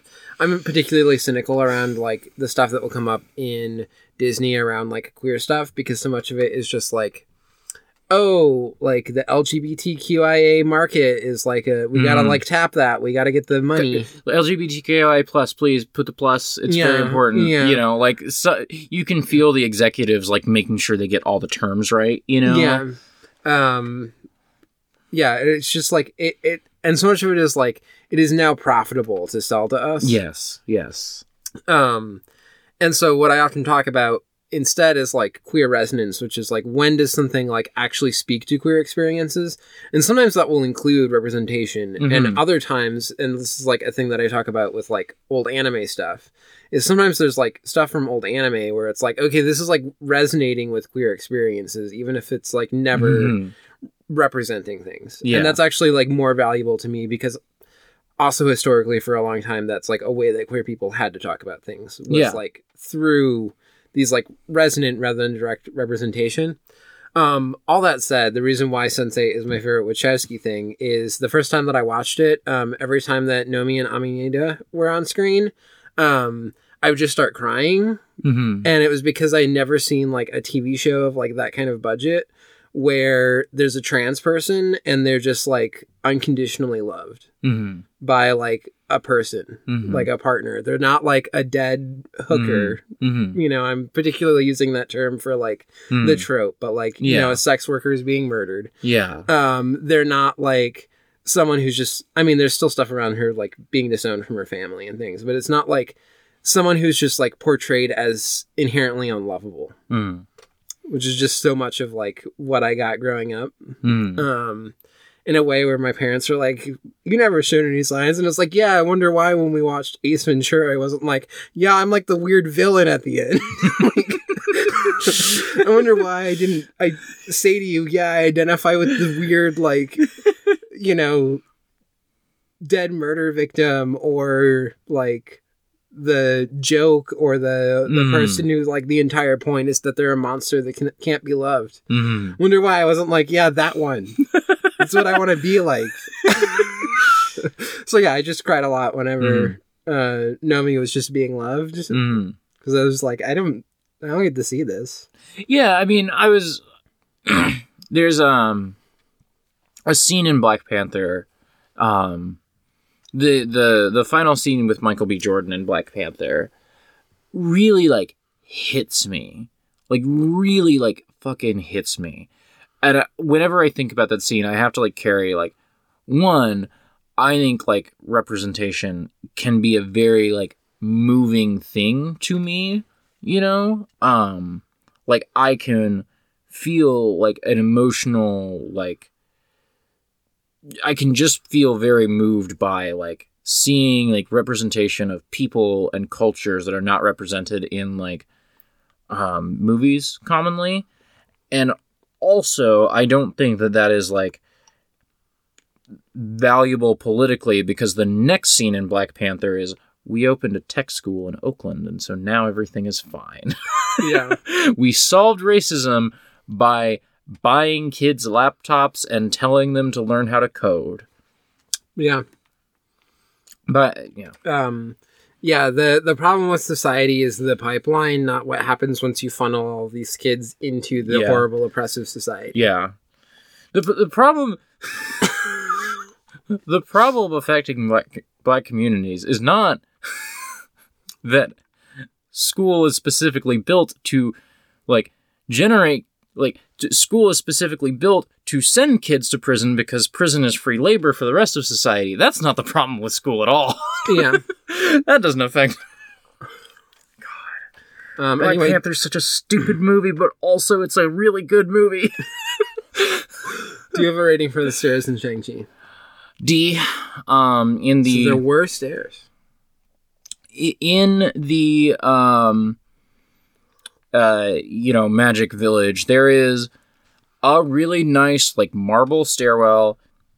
It's only like five steps, and basically, um, Shang Chi, the main guy, um, like punches his dad, who's played by Tony Leung, and Tony Leung flies past the stairs, and then Shang Chi jumps after him. So i'm glad tony Leung got that that disney money okay i also i was watching that movie and i you know once again like being very sometimes being very choiceful about when characters are speaking chinese sometimes not making any sense as why the character is speaking english right now um that is particularly funny around tony leung's character because i'm not wholly sure of like tony leung's confidence in his ability to speak english Yeah. he's one of the greatest actors ever and so he feels very confident in re- saying like his lines but sometimes he just like you could see his eyes flicker to someone else as he's like is that how i say that? Okay cool. Um no. tony Leung's really mm, tony Leung's really bad in that movie but he's still tony Leung, and so he's acting circles around everybody else. Yeah. Yeah again i'm i'm glad they just got that money. Yeah. You know? Yeah. That's another thing of like, oh, like these movies are very popular in China. Let's just get the most popular actor in China and like put him in the movie. And probably, I, I wasn't going to watch that movie if it didn't have Tony Leung in it. Yeah. um, do you want to just do your one other Marvel movie, or should I do a brief diversion? You know what? I will because I don't want to talk about it. Uh, Nora and I watched X Men, the 2000 Bryan Singer movie. Um, I enjoyed it in the same way that I have always enjoyed X Men. We watched it because um, we were watching different X Men movies, and I was like, wait, I think I don't know like the continuity. Like we were watching X Men Dark Phoenix, and I was like, what happens in that other X Men movie? What happens? So we were just like, oh, let's just start at the start, and we watched the Bryan Singer X Men movie, which is a movie um, I enjoyed. I will be upfront about that. I enjoyed. Um, you know, uh, I don't want to talk about it any further because um, I hope Bryan Singer dies. Um, I hope it's painful. Um, F for stairwells. I don't remember if there are any stairwells, but I don't want to like give this movie any more praise than I have to. Um, so Yeah. I enjoyed that movie, and that's the end of that conversation. um, as someone who like never really cared a ton about comics, Um, I really liked X Men stuff growing up. Yeah. and then also Batman the animated series. Yeah. and like the Batman movies. The I X- never really read any like Cape comics. I don't know how I would like for Nora and I to like watch through all the X-Men movies in the next couple months and once I get to first class or something like that, I can start actually talking about it on this podcast. I really like those first couple X-Men movies, but yeah, you just can't I don't want to say anything more good about it than yeah, I guess I like them because Bryan Singer is the worst person who's ever lived. um or among them anyway. So, Um, so last, this is the last thing I'm going to talk about before we get to the movie because I'm probably going to talk about the one other movie I watched, which was Heritage Africa, mhm. in the context of Love Brewed and African Pot because they're both Kwaw Ansah. Mhm. So, um, but I watched Pastoral to Die in the Country. Um, and so this was a movie that I, I saw like right around the time I was like first getting into Kurosawa stuff. I don't even know. Must have been like through Netflix or like maybe there was a copy at like that that um like VHS DVD rental place was weird enough that they may have had a copy. Mhm. There was just like if someone working there was super into something, it would be there in their like little selected Mhm. section, and that like curated section was really good. I Mhm. just watched so much stuff from it. But anyway, um, I think I probably got it through through Netflix. That feels like Is the cat still over there? Yeah, just sleeping in this like body pillow. Huh. Um. You got a body pillow over there? Well, so when uh, Emily was pregnant, Okay. there's like a thing that like helped because pregnancy like fucks your body up. Ye- I thought you were saying you had like a major Kusanagi like body No. pillow over there. That's No. what I thought you were saying. No, it's Emily's. Although sometimes, like if Emily's gone, I will put it in the bed just to like have a of because otherwise it's like too big. I don't know what to do with the bed that big. I just, I just remembered when your birthday is, and I'm gonna look up major Kusanagi body pillow. Just keeping that in the back of my mind. Anyway, Um, anyway, Pastoral to Die in the Country. It's a great fucking movie. um, and I I watched it and I had this moment where my brain just unfurled and I like understood part of who I am as a person. hmm um, which is I started it and I was like, this movie like starts more weird and intense than I remember because I I thought I remembered it starting more with like the frame of it is basically, um, so it's made by uh, Terayama Shuji, and the plot of it is like this movie is based on his own childhood, and it is a film that's being made by a director based on his childhood, but like the actual film is like kind of weird and surreal and abstract. Um, and then there's this additional thing that I thought was a framing thing, but actually like you're like halfway through the movie when suddenly this comes up, which is that like you reach this point and then the movie just like feels like it just ends, and then it just cuts to like like it's like you even get like the real. You know, Mhm. like at the end of a reel where you'll just see like weird stuff for a moment before that like finishes spinning out. yeah. Um, and then it cuts to inside of a, a like screening theater, and it's a film critic who's like the friend of the director. It's an actor playing the director, um, but it like basically an actor is playing the director of the actual film. And they start having this conversation where he's like, "Yeah, I'm like doing this film, and it's based on my childhood, but I don't really know what to do with it.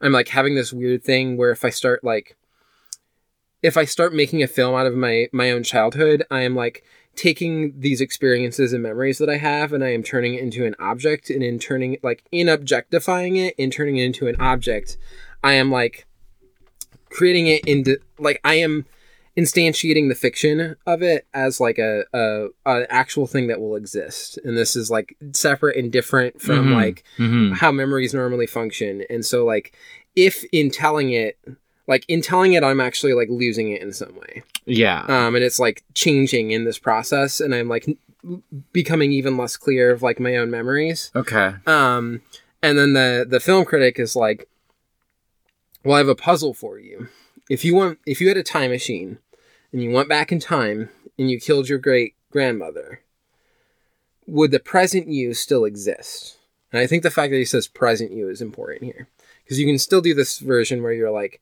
maybe the present me does exist maybe when i go back and kill it like my grandmother, I'm creating like an alternate timeline, right? Mhm. Like you can have that. But so he starts like having this question of like if I went back in time, but then the movie becomes focused on so that he's then thinking and pondering about this and it's just like throughout all of it it's been like in color. Um it's these like abstract like these kind of like weird surreal scenes happening in um uh like in this village.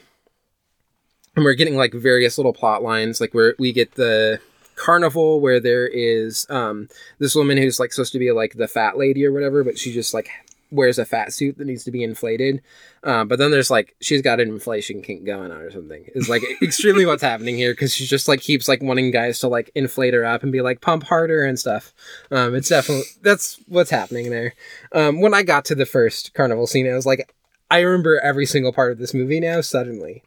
Um, the entirety of the, the movie came flooding back into me.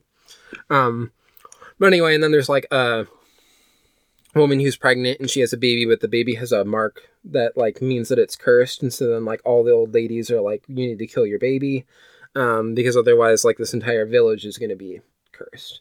Um, there's like the plot going on with the the younger version of the director at his house. And his mom he wants to get a, a watch because he saw it at the carnival. Um, and his mom is like no we have a the clock at home. We just have the one clock at home like you should just like use the one clock at home. A clock is like meant to be on a wall and it's like for the family. You shouldn't be carrying like a small clock around with you in your pocket. Mhm. uh, this like becomes like a important image as well. Um there's just all the stuff happen and then like just like stuff going on with like the clock is not chiming right and everything. Um so yeah there there's just like multiple like weird interconnected kind of dreamy things that are happening you just get like a sequence of like a woman dancing in uh on the beach just wearing like a red net and nothing else and she's just like doing you know interpretive dance basically um it's just extremely like there's a lot happening in this movie Yeah. so anyway that's all in like cover color and a lot of it is like extremely chemically processed where like colors are like like it's like um oh why am i am i um, you sent me a, a screenshot of some of this. yeah Is it Um, real quick? Is this on streaming anywhere? Because I kind of want to watch this. um no but i can give you a copy. Okay, cool. um it's like Wong Kar Wai like will go and do a bunch of video processing but there's no like there isn't color grading in the sense that you have a computer Yeah. it's just like literally like i need to just like dye entire parts of this film red or whatever right. um so it's like very intense and, and interesting to look at um anyway halfway through there's a sequence and it's all in black and white and it's just like in tokyo very Is this movie realistic. like six hours long or? no it's like an hour and a half it's incredible um i think it's an hour and 40 anyway um i don't want to like do the full ending stuff No, no, no. uh he he walks up a s- set of stairs and sees his younger self waiting for him at the top of the stairs that like going into his apartment. Um and then at this moment they open the door and it goes back into the movie except now he is in the movie in his past. And he is like having conversations with his younger self and he's trying to convince his younger self to kill his mom. Um and then eventually is like i have to like take this on myself. Like my goal is i need to like i don't i have to figure out if i kill like my mother not my mother like right now in the present but if i kill the mother of my childhood will i continue to exist as the person that i am right now or are even my memories that i have of my mother from my childhood an important part of the person who i am now like will this change who i am as a person or not Okay. and I don't want to like give away what the final Yeah. ending of the, the movie is, but um, so yeah, it's it's just like a very intense movie about um, like I enjoy it a lot, but it, it's like a movie about going back and like working through your childhood, basically. I watched this movie and I I was like frantically googling like was Terayama gay. Okay. Because you know, sometimes I've had questions of like, what happens if I kill the mother of my childhood and my memories? okay. When I was a much younger person, I was really, really, really, really into the movies of Charlie Kaufman. Um, in particular, I really liked adaptation and Synecdoche, New York. Which adaptation, if you're not, fam- if people are not familiar, I assume you, Nia, are.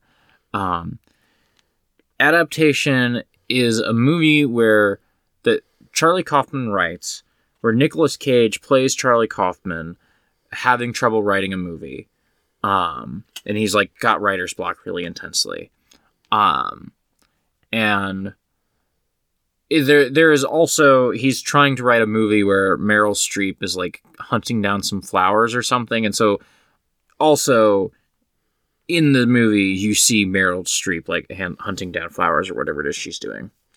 Um, that was one, and then Synecdoche New York was another Charlie Kaufman movie I really really liked. That was about um, Philip Seymour Hoffman is like a playwright and, and like director of plays who like is like I'm gonna do a play where we like fully like capture everything that life can be. You know, it's gonna got it's gonna have birth, death, marriage, school. Like we're gonna do a, a play that like is so big and so it'll have everything that life can possibly offer, and you know it just starts like ballooning and like cost and complexity and like ruins his life as he's like no no no you have to like you know put put this stuff in. And oh there's a playwright who we're going to add a character who's playwright who is a playwright whose life is getting ruined by making a play that's too big and all this sort of stuff so. Yeah.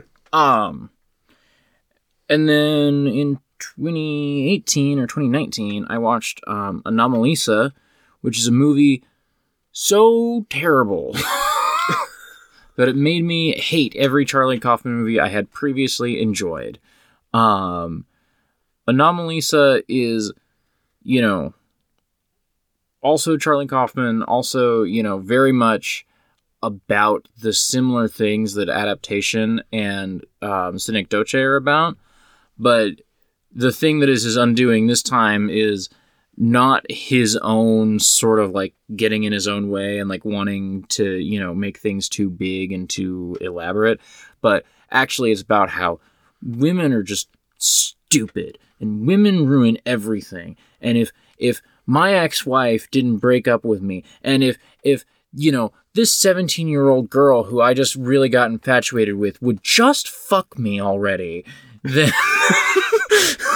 um anomalisa is a really bad movie Yeah. um anyway i bring all this up because i just heard you telling me all that and i was like oh man this is like kind of hitting the part of my brain that used to like charlie kaufman movies but sounds like way way way better um, it's a really good film. I I enjoy it a lot. It's a film that I could see some people watching and being like, you know, oh, this is this is like this is too artsy film for me or whatever. But um, I think it's just like in this very interesting space of um trying to explore like the similarities between cinema and then like dream space and then using it to like talk about the the both the reality and unreality of like your memories and trying to interrogate stuff around your childhood. hmm Um. Anyway, I I did bring up a thing. So the other thing that was ex- like exploding during my brain during this, was it was like, oh, this is why I love Utena so much. okay Um, yeah and so this is this is just one thing that might be a direct homage, Oh yeah. which is so this is one shot where I can find, but often we get this hand pointing Mhm. that will just appear and it's like literally a sign that he'll put up but it also shows up in Utena. Like this, like there are ways that like he will put things that are like a graphic thing, but he'll have it like straight with the screen and like put it in the weird place where it doesn't make sense, other than just to like have it being existing in the shot that he's Mhm. making. That reminds me of the way that Utena will just like put something over. Yeah. We'll just be like, "There's a rose here now." Yeah. Yeah. Um, or there's a hand here now Yeah. in this screenshot. Um. So yeah, that that was one of the things. Um, the, there's some other stuff. Like the other thing I realized when I was watching this is, um, so there's also it's an episode that like Connor and I are currently watching uh, Ghost in the Shell Second Gig and recording those episodes because Ghost Divers has like a gap in the production. Um, and those have been the the weirdest because we're doing all these movies in between, and those are going to be like a short turnaround, which means that like in December we were recording a Ghost in the Shell episode that wasn't going to go out until like April or something. but um, normally it's not that extreme. Mm-hmm. But anyway, um, there's an episode where the Japanese title is Grass Labyrinth, which is just another Terayama film. So, Huh.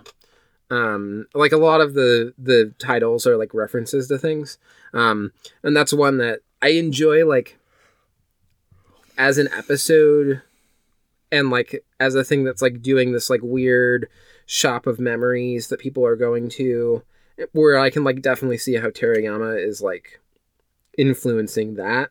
Mm-hmm. I hate what that episode means for the story and like what it how they're using that to like reframe how they think about the major as like this person who's trying to do good or whatever, which is not Ma- Major Kusanagi's a bad person. I think she's interesting because I I see in her like experiences that I've had trying to like do trans liberationist work and butting up against like trans people in the military. Mm-hmm. She's a trans person in the military to me. And I don't mean that in a good representation sense. I mean that in the sense of like there are axes at which she's like being oppressed and yet is still actively choosing to be the boot that stomps on people because it gives her access to power and she loves that power. Mm-hmm.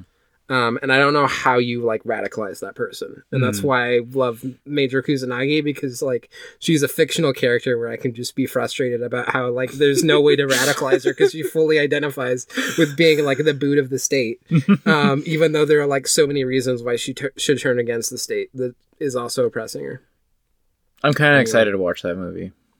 Yeah. I was so low on that movie, but I think I've just reshaped my taste to be a person who's really like gonna embrace the Oshii. Yeah.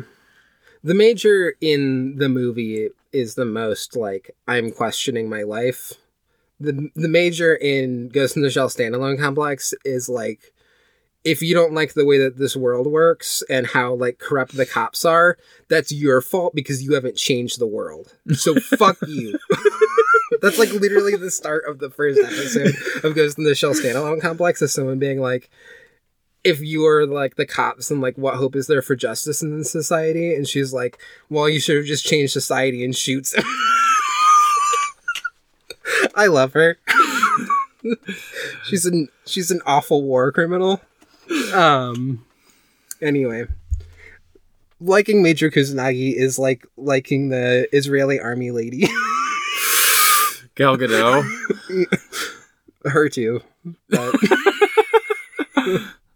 but she's a fictional character so i can feel slightly better about it yeah. Um. Anyway, uh, I gave this a C, Mm-hmm. which the moment where he goes up and sees his younger self, um, is a good moment. But it's like basically the only stairs in this movie, and we barely see them. It's like a very close following him up the stairs, um, and it's kind of pointed up, so you like hardly even see the stairs themselves. So Two hours. yeah, love brewed in the African pot. I'm not even complaining. I had just been kind of like glancing over every now and then. I'm like, oh wow, we're going long, and then I was like, all right, two hours.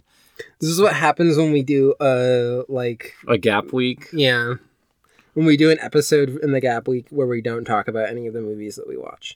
Because all of that Matrix talk. Could have gone in the Yeah. yeah. Um. Anyway. Anyway, Kwaw Ansah. Kwanzaa. Um, Love in the African Pot is a 1980 film. Yes. directed by Kwaw Ansah. Um, it is you know the first like I want to make sure I get the phrasing on this right. Um, but I believe the first like privately funded um, uh, Ghanaian film. Um, Yeah. That's Yes. how they describe Yes. it. And part of what I think is significant about it is that this is like coming out after like independence, mhm, um, like movement stuff in Ghana. mhm. Um, and so it's a it's a thing that's like this happens even more in Heritage Africa, but it is like a a thing that is like being made like shortly after they are like gaining freedom from Britain, Mhm. and then like he's making films that are talking about it and that are critical in a way that like they just couldn't be before. Yes.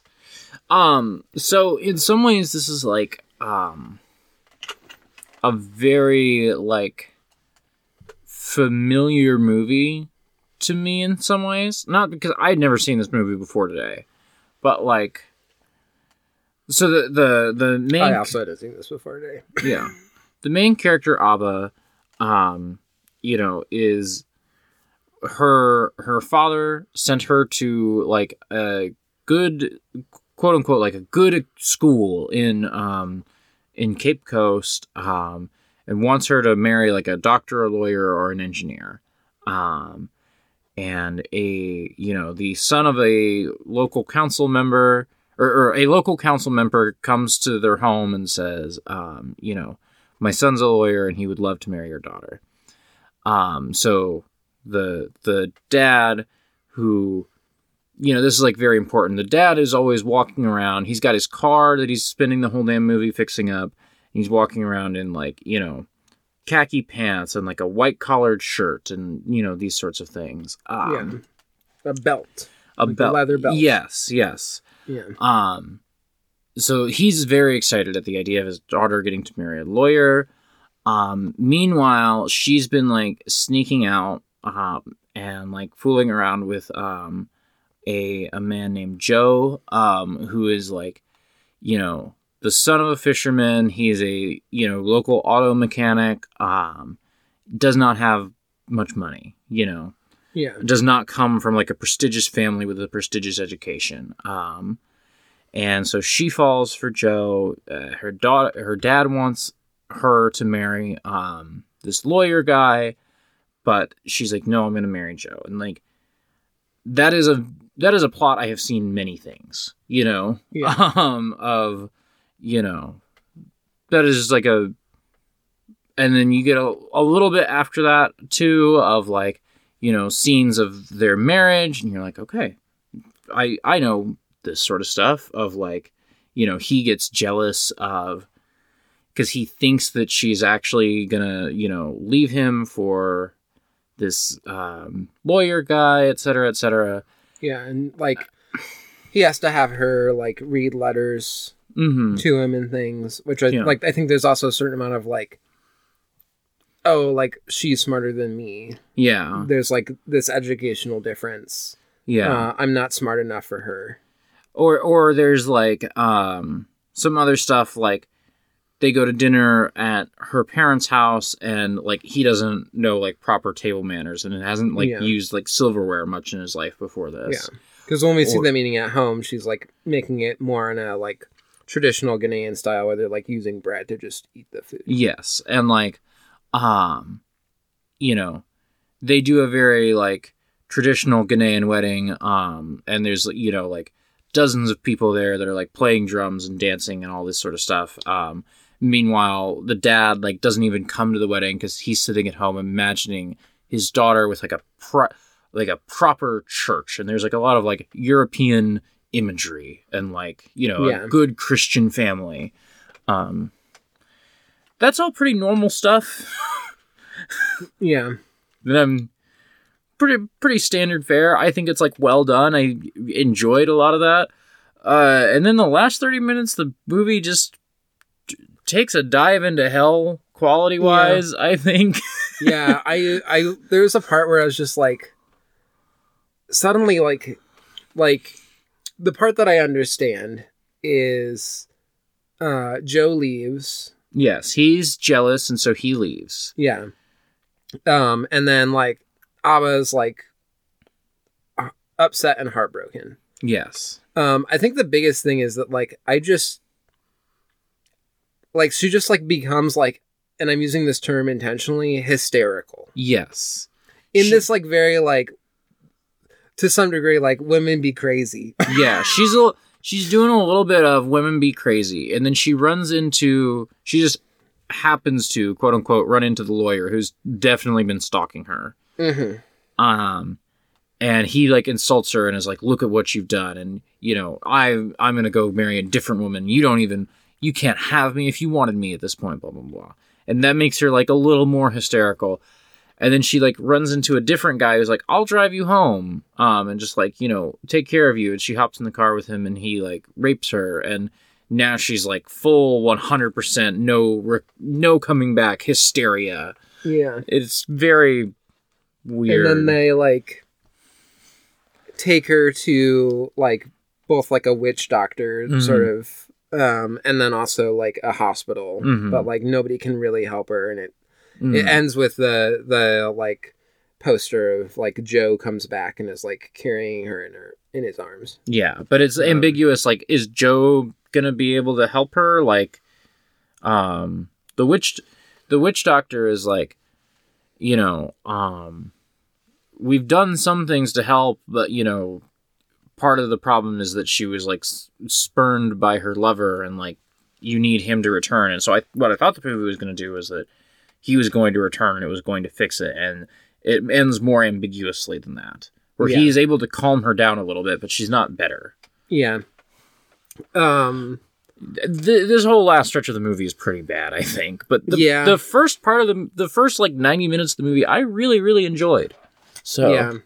Um this is like after watching this, I was like, I kind of wish that I picked that we did Heritage Africa, Mhm. and then I watched because I watched Heritage Africa earlier today while I was at work. Mhm. Um, I just up until the last third, I was like, or the, the last like quarter of the movie, you know, I was like, I think I like this movie more than Heritage Africa, and then after the ending, I'm like, no, Heritage Africa is a better movie. yeah, Um, both of these like operate in this like space of melodrama that um feels like a like it's kind of in this territory of like soap opera stuff almost. hmm Um, which I'm not saying like derisively. I just like it's a mode of storytelling, and it, it's really what this is operating in. Um, and like you haven't seen Heritage uh, Heritage Africa, but I feel like some of the stuff is just like more contrived. Like there's like more stuff where it's just like, oh, here's the scene, and then we like immediately see the like repercussions or we like see how it breaks bad. And then like here's another one and we also like see how that goes bad. Um and it's all these stuff of like situations like arise and you immediately know how it's going to go. Hmm um because the, the plot of heritage africa is that the main character um is this like ghanaian man who's selected um to be the um i'm trying to remember the the term but like basically like a, a official. Um and so like after that he gets like he's allowed to move to the european quarter um in accra um which means that like he goes from the the style of houses that we see more in Love Brewed in the African pot, which are more of these like African style houses, hmm to here's like these European houses with like floors and like him going upstairs to his house is like a significant image. Um, that's obviously to some degree like symbolizing this like social climbing. yeah, that he's doing- And then like him having to go down the stairs to like talk to people who are like coming to talk about their problems and like it's just more set around like strikes that are happening during the the like colonialist uh period and everything. Hmm um but so much of it like the biggest one that was like weird to me i can maybe see if this was like one of the final things before he like breaks and realizes that like him he's just like selling out to um like these white british people who are in power and are like giving him like a small modicum of power if he'll just like turn against his own people and his own heritage. Um but like the big thing that they use there as like the final moment where he realizes like how much he's betrayed stuff is that um his mother gives him this like family heirloom that supposedly has been passed down from like a warrior who like won it. Um and then he gives it to like try to appease hmm to like his boss. Hmm is like oh like here's this great thing. You can have it if you want basically. Like here's this like cool artifact or Mhm. whatever. Um and then immediately again like they like immediately show you consequences is like then here's later where he's like goes to see his mom and his mom's like oh like i hope you're keeping the family heirloom like you know Yeah, it's like yeah. we'll like protect you and everything. And then he's like oh well you know i was showing it to like my boss and like he really enjoyed it. And she like immediately just knows where, he, where he's like going with this like hemming and hawing. Um and it's just like you know you've cursed like you've cursed yourself like your ancestors are disappointed in you. And then he Mhm. like goes home and has this like nightmare about you know the like warrior ancestors who won this. And then they're like turning against Th- him and things. Anyway Um, I do like it being like there's this really intense nightmare, and then he's like having like you know struggling and like one of the things is he gets cut in that and then like wakes up and then like has a cut on his arm and I'm like I like this. This is like weird but yeah. But and so like if that was it I could buy that as like a turning point for him the part that like plot wise I did not buy was that before this he was totally fine with the fact that like because his son left church to go watch a dance that was like a traditional Ghanaian dance he got flogged so bad that he died. And he's just like that's fine. And i'm like i i don't buy that this meant like the turning point your son died from being flogged for leaving church. That is not where you turn but you do with like i understand like the importance of these heirlooms too but like your son's life is also really important i just don't know why that wasn't and it happens early in the movie i just yeah um so yeah there i think like both of these movies are uneven but um yeah. they're also like it, i wish that there was like better transfers of these that we could find Yeah. Yeah. um like i, I- wish that this had more attention Yeah. Um because there's still like I- interesting things here I think like, you know, um I think there's a lot of stuff in in Love Brewed in the African Pot that's like sort of like inexpertly made maybe. You know, Yeah. like I don't think that like some of these actors have a ton of experience Yeah. acting. there's a I- lot of non-professional actors in this Yes, I think there's a lot of like, oh, in any other movie, this scene would have ended like three seconds ago, Mhm. sort of thing. You know, like that's like sort of like shagginess of you know a first time director. Um, yeah and, with like presumably despite the fact that this is still like privately financed and probably had a decent amount of money thrown at it mhm. um is still probably way lower budget than a lot of other yeah, even lower budget things in other countries might have. Like again, I think some of the soap opera-ness, some of it is like that it is in this melodrama space, Mhm. and some of it is that just like no, we're just like in this room and we have to like shoot this scene, Yeah. and we have like actors who aren't the best actors, but we just have to do it, and like at a moment one of them will like kind of stumble over the line, and it's like, well, we can't like Mhm. that scene was mostly fine, and we can't just like waste more film stock, so yeah, that's good. We're gonna call it good. yeah. And so Um, like, there's like stuff in this that like, you know. uh, yeah, like it has that sort of like shagginess to it.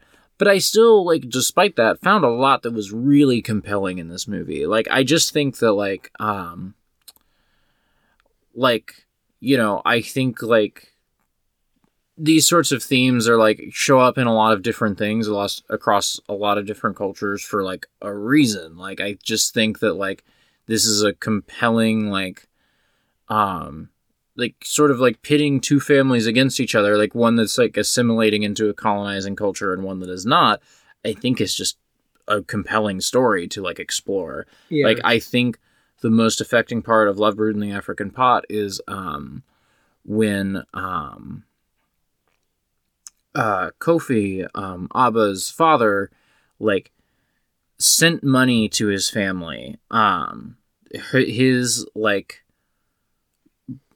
his like brother's niece or like his cousin's niece or something was like having a birthday. And this was like a you know this was like a big deal you know and like the whole family is supposed to be there. Like the whole family is supposed to be there. And he just sent money um and someone like an, ol- an older person from the family that comes and says like we don't care about the money. We care about you being there. We care about you being like part of you know this family.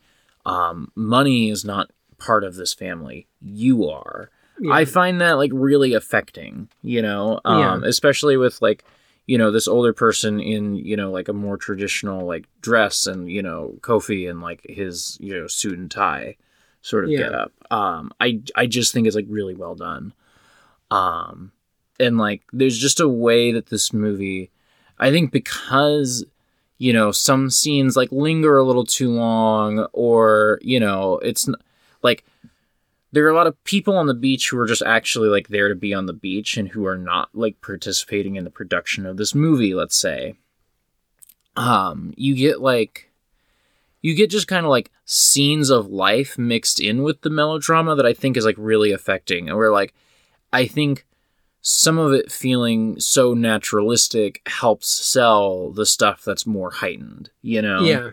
Yeah. Um, in a really good way. Yeah, like I think too, this film even more than Heritage Africa did a really good job of like there's just like extended scenes where it's like okay we're like watching the wrestling on the beach and it's like it's just people watching a wrestling match This- right? Like this doesn't like sort almost like there's a certain amount of we're cutting to like oh here's the here's like Abba reacting to like watching Joe win Mhm. right? But like so much of it is like no they just like had them wrestle and yeah. like people on the beach thought it was fun and we just shot it. Like it like and you know probably like you know it's mentioned you know this film is like a huge hit across like a lot of english speaking africa. Like you know probably that's part of it. It's like you know it's 1980 and you know you're going to the movie theater and you're like damn i've never just seen people like wrestle like this in a Yeah. movie you know? Yeah um yeah. Um I enjoyed it. I sometimes I feel like part of my role on ornate stairwells is that I want to like say like here's this thing from some country like here's a movie that you probably haven't heard about that's probably from some country that's not the thing that like if you go and f- look for films made in Ghana on like Criterion Collection you're going to get the stuff made by the Ghanaian American short film director that we're going to watch in February. Mhm, and that's it I think mhm. um like i want to like try and find this stuff that's not all over the place even if it means that we watch a bad youtube rip of a like vhs which i think is what we were watching. there are scenes that you know once again like a sort of inexpertly made film. There are nighttime scenes that i think are probably just not shot how anyone would tell you to shoot a nighttime scene. Yeah. Because it's really fucking dark.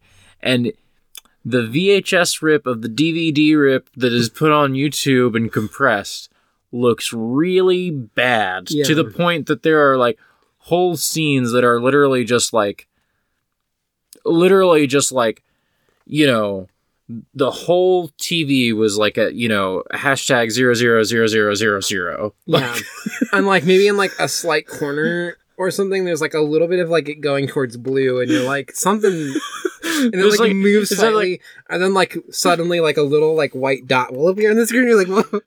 You know, there's like a scene where I was like, I think I'm looking at. It's like a whole. The whole screen is black, and then there's like a little like white crescent shape. I'm like, I think I'm looking at the reflection of a light off of Joe's forehead. There, I Yeah. think that's what that is. yeah um it would be really nice if this movie was, you know, preserved a little better than that. Yeah. Uh, the Heritage Africa one was like had less stuff where I was just like, I just can't even see what's happening right now. Um, or like the audio sometimes in this got really bad, and I some of that is like, I'm sure if there's just a better preservation of it, a lot of that stuff would come through more. yeah. Um, So. but because those the the same like um, Ghanaian Film Society or whatever um, that that did this movie also did I think a preservation of um, Heritage Africa, and that one I'm almost positive was taken from like something that was intended for like airing on TV or something because um, this one also had somewhere like we would get a cut and the music would end kind of abruptly, but in a way that I expect from a film.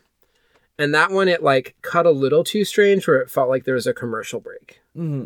Um, and I don't know why it would be even worse in his second film, Yeah. having like a sudden cut with the music. Mhm. So, um, no, I enjoy both of these films. Yeah. Um, like I say, this movie takes a real nosedive in quality, but for the most part, I really enjoyed it. I thought it was a really good movie. So, yeah, um, a little dry sometimes, I guess, but you know, yeah.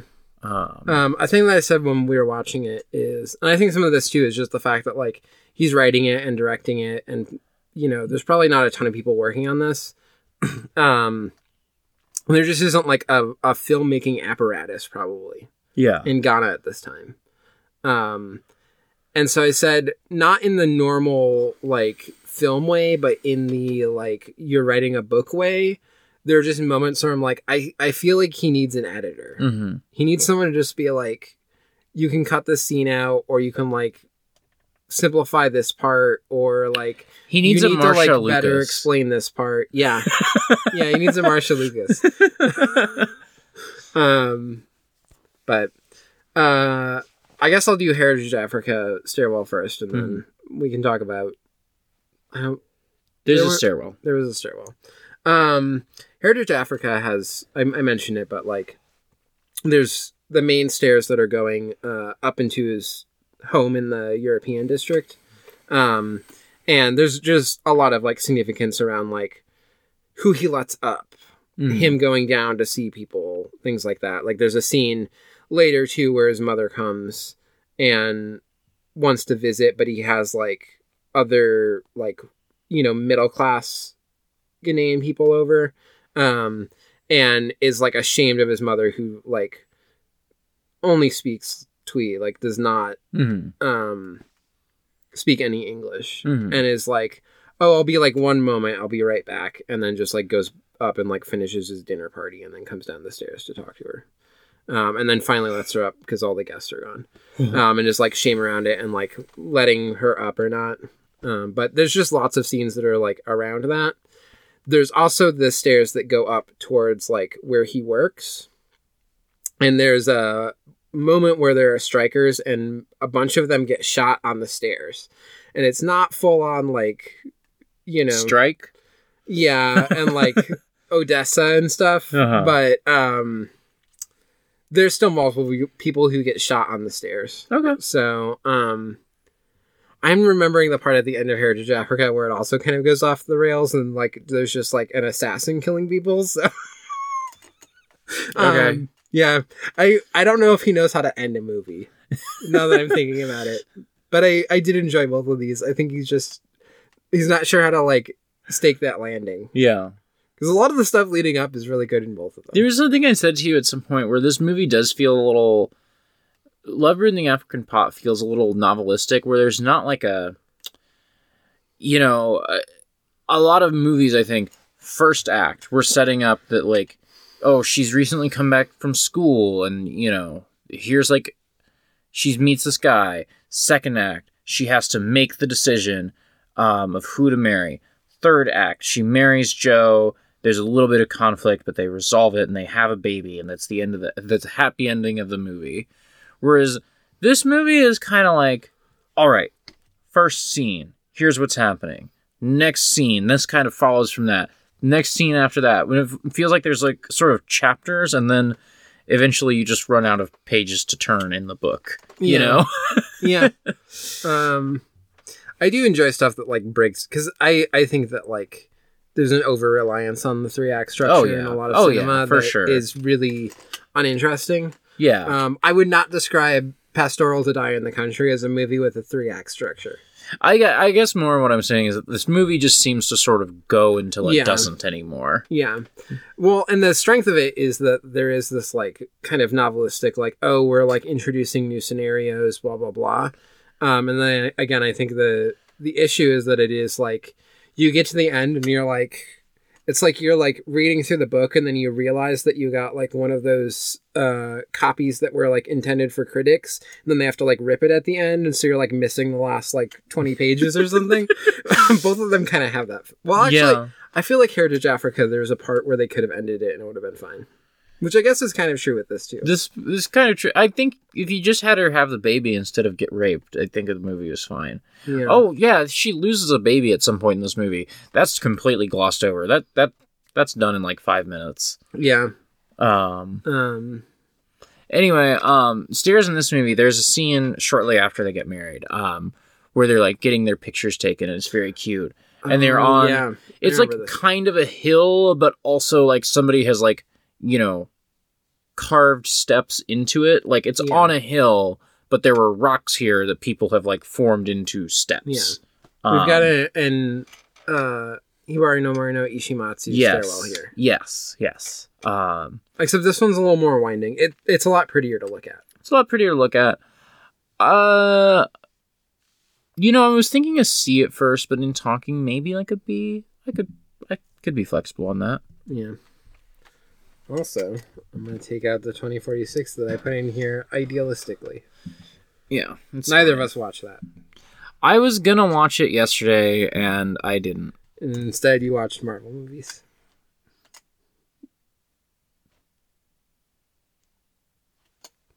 I'm not gonna be defensive about this.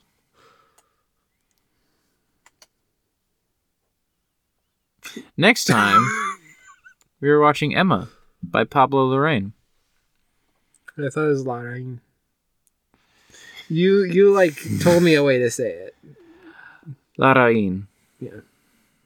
Uh, it, I might be overpronouncing that a little bit, but yeah, that is like me quick glancing at it, Larraín. Because the so um in Spanish you would normally emphasize the second to last syllable in any word, but if there's an accent, you would emphasize that. So the in would be what you emphasize there. So I might be overpronouncing a little bit, but yeah. Yeah. Um, this is a movie that I watched and discussed in our previous stairwell briefly, but it'll You told me I'm about it, looking- and I've yeah. totally. That was months ago. I don't remember this, so like I remember it sounding interesting, but I don't remember what happened in it at all. So It was also a thing where you're like, if you just told me this was a straight horror movie, I would watch it tonight, but now I don't know what it is. And so now I'm just Right. forcing you to watch it. you're right. I remember. I remember this. Okay. Yeah. And then we're gonna have to talk about the the weird queer politics of it. Okay. Um I'm excited for it. anyway, um we like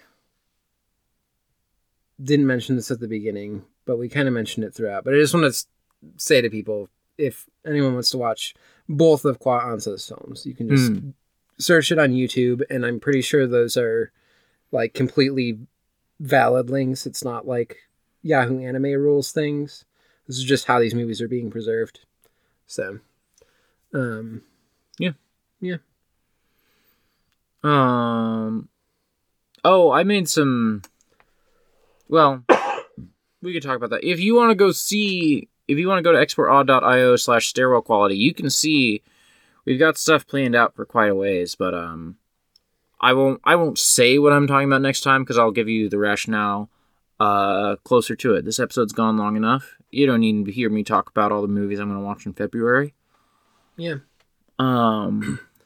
people do want to watch more films from like, you know, Ghana and the diaspora. mhm. Look forward to February. We're Yeah. gonna watch a whole bunch of short films from a Ghanaian American director. Yeah. So Oh, um, we got a question from Joao. Um, one, which movie covered by ornate stairwells would you choose to be happening inside the body of a character from another movie covered by ornate stairwells?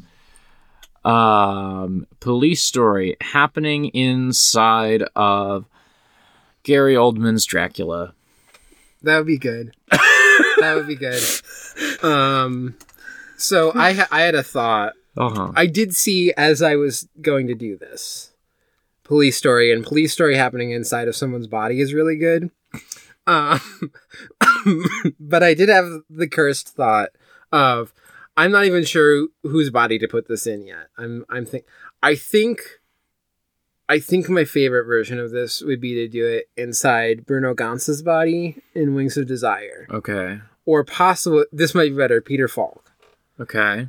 And it's the entirety of Micro Commando Diatron 5, which means that the the galaxy where they're fighting, like where the the battleship Star Wars is, Uh huh. is inside of his body, and then Uh-huh. they go inside Uh huh. Uh huh. Uh-huh. inside the body of of Peter Falk.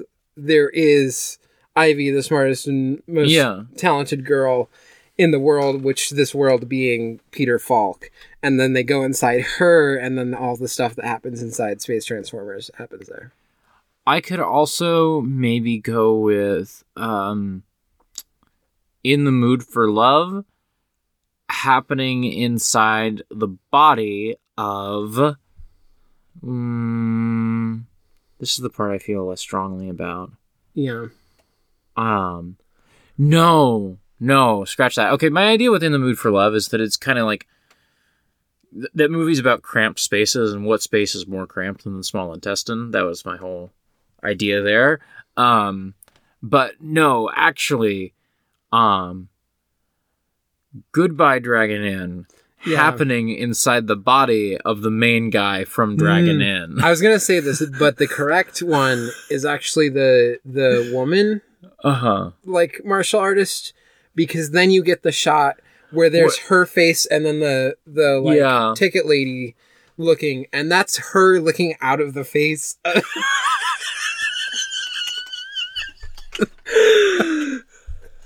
yeah Okay. so you were you were almost there but no it has to be the woman in dragon inn Yeah. Um, for that shot in particular Joao also asked, "Is Ivy Laura Palmer?" And um, no because ivy doesn't die do you remember the one episode of Idle Thumbs where they talk about um, Tommy Lee Jones telling Jim Carrey, "I cannot sanction your buffoonery"? yeah Uh, Sometimes I feel like like Tommy Lee Jones greeting Joao over dinner and being like, "I cannot sanction your buffoonery," and sitting back down. um i mean i i guess like if the thing is like ivy is this this person who is like held up as this perfect being. But the difference is that laura palmer is dead and all of that happens and ivy just is an incredibly talented like girl who can like transmit her brain waves to things in space to talk to people and can keep all of the world safe from falling objects except for the one meteor that does fall and ca- contain the assassin who uh you know injects the stuff in her. Real quick, is Ivy ever dead, wrapped in plastic? no. Then no, they're not the same person. yeah. Man. Is that it for emails? Okay, real quick. Regs, um, like just watched season three of Twin Peaks, yeah. And I love with my whole entire heart season three of Twin Peaks, and I'm just at a point in my life where like. Because of Regs, I've been thinking about it a lot. It's been in my mind constantly. And um I just can't talk about it because Molly is watching season one for the first time, and you are the other person I talked to Twin Peaks about, but you have not seen season three, and we are going to eventually do it. And I, I can't I can't even like go like privately watch season three on my own because if I do, I'm going to talk about it and I'm going to irritate Molly because I'll just be talking about season three all the time. yeah So I'm just in this like state where like Twin Peaks is on the mind and I want to go back to season three so bad, and I just have to contain it a little while. so the here is the thing is because at some point we want to do that podcast Yeah. I don't know when that's happening Mm-hmm. if it's possible that we just watch season three Yeah.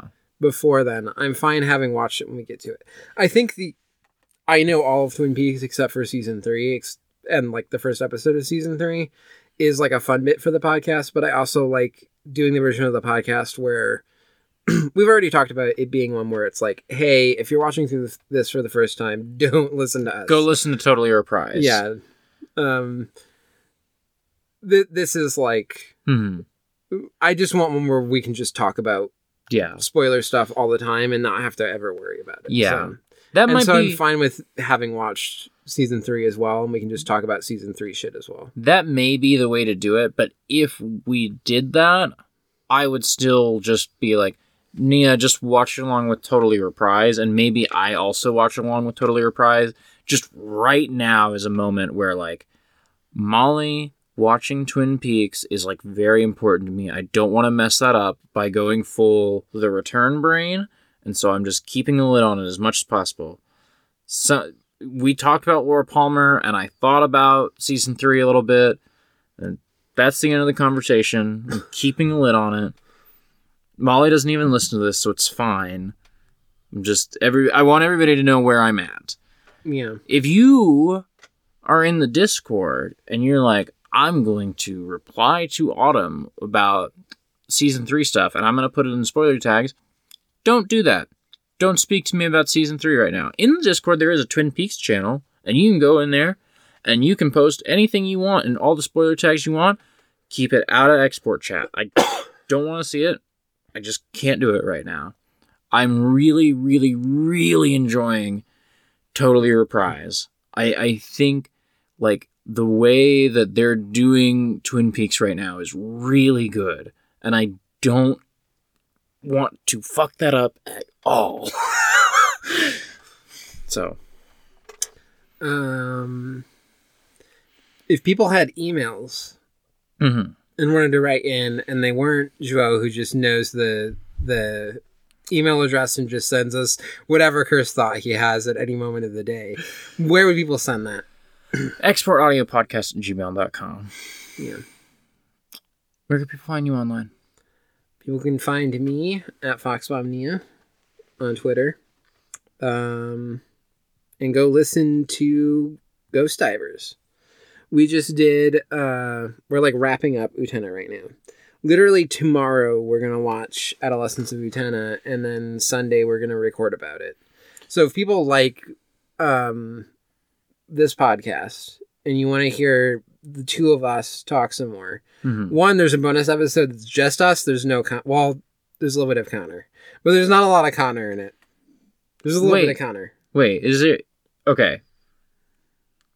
You can cut this if you want. I haven't listened to it yet. Is Connor actually in that, or is it just me being like, "Oh, I'm Connor now"? It's just you being like, "Oh, I'm Connor now." I just think it's Okay. a funny bit. it's a really I'm funny bit. along with the bit. I just didn't know if Connor had like recorded some other like. It seemed like a very you and Connor thing to like get audio of him saying, "Yeah, uh huh, totally." Yeah, that's so right. And just like splice it in at random moments. That seemed like a thing you would do. no, so people can go listen to that right now as they're listening to this, and then because well, this is coming out on Tuesday, so then on Friday, you can uh, go check out our Adolescence of Utena coverage. Mhm. Um, but also, if you haven't watched the show, you should probably watch the show before you watch Adolescence of Utena. Yeah. Mostly because just a lot of stuff that's going to happen is going to make no sense if you don't have like context of the show. yeah. But I will say, I think the Utena episodes are the best episodes we've ever done. I'm listening through them right now, and I would agree with that. Yeah. Especially when we got out of the um, Student Council saga, and I was just like, the best way to do this is let's just do all the synopses at the front and then talk about it. Um, like we're doing Ghost in the Shell standalone complex second gig right now, and we're not doing it that way because it's a far more episodic Mhm. structure. Um, but like when stuff is more arc stuff, I'm just going to lean towards this because it ended up working really well. I I was on the Rayearth episodes, and I think these are better episodes than the Rayearth episodes. So Yeah. I love Rayearth so much. hmm Utena has more stuff to deep dive about. Yeah. It just does. um like we got to the end of the Rayearth episodes and I was like, I think I've said basically everything that I want to say about Rayearth into a um like microphone other than I just love those girls. hmm Um The true Rayearth the Utena one is just like there's so much that I could still talk about with Utena. the true Rayearth experience that has like that could not have been captured on a podcast was that like while watching Rayearth, it's like this show's all right, and then uh, over Christmas you got the Rayearth, like someone sent you like really the new nice Rayearth mangas, and you and I were just like flipping through um The Like- illustration books Yeah, where like, it's just uh, clamp drawings of characters. Yeah, here's just like, oh, here's like a poster that we did, or who, here's the box art for the video game, and we're just like, oh, that's the girls. Those are Yeah, my I love girls. them. I love them. Yeah. That's like the true experience of Ray Earth is us just being like, oh, that's my baby. Yeah. um, the true Rayearth experience is I watch it and I'm like, this is my favorite anime. And while I'm watching, I'm like, eh, this anime is okay. I like this anime. And then like a month later, I'm like, no, that's my favorite anime. All of my avatars are like that anime. Mm-hmm. Um, you go to my Twitter account at FoxMomnia and it's just a picture of Nova right there. She's me. I am still just thinking about Nora being like, why is your profile picture a Sega Saturn? Never mind. Where can people find you and look at your Sega Saturn profile picture? You can find me on Twitter at autumnal underscore coffee. You can find all my other podcasts at exportaud.io. There, there's links to all the free feeds of things, which are hopefully working.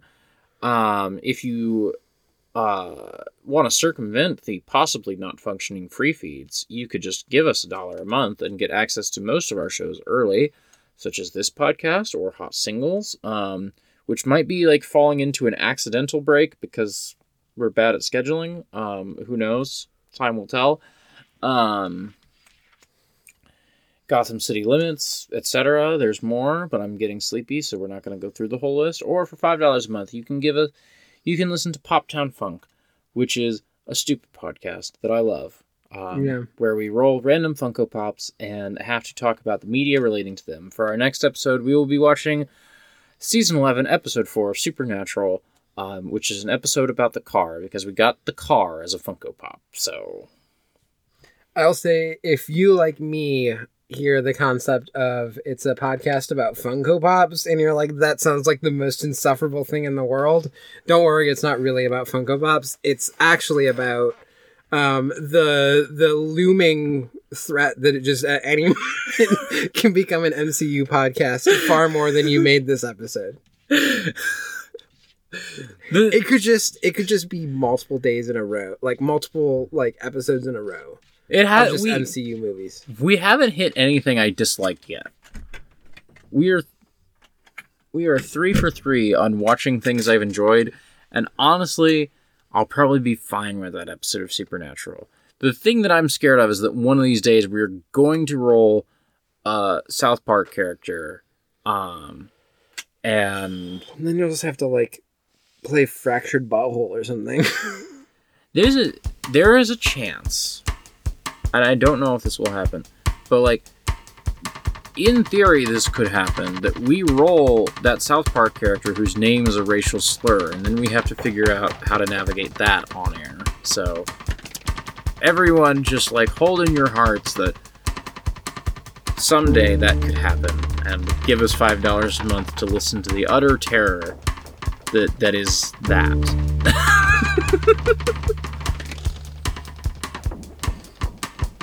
Okokoro is real. Okokoro is real. There's a South Park character whose name is just a racial slur, and everybody just decided that's fine.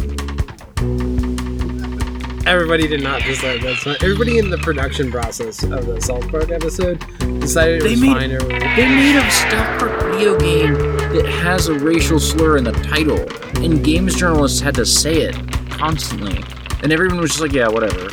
Here, we'll say this racial slur." Okokoro is has always been real.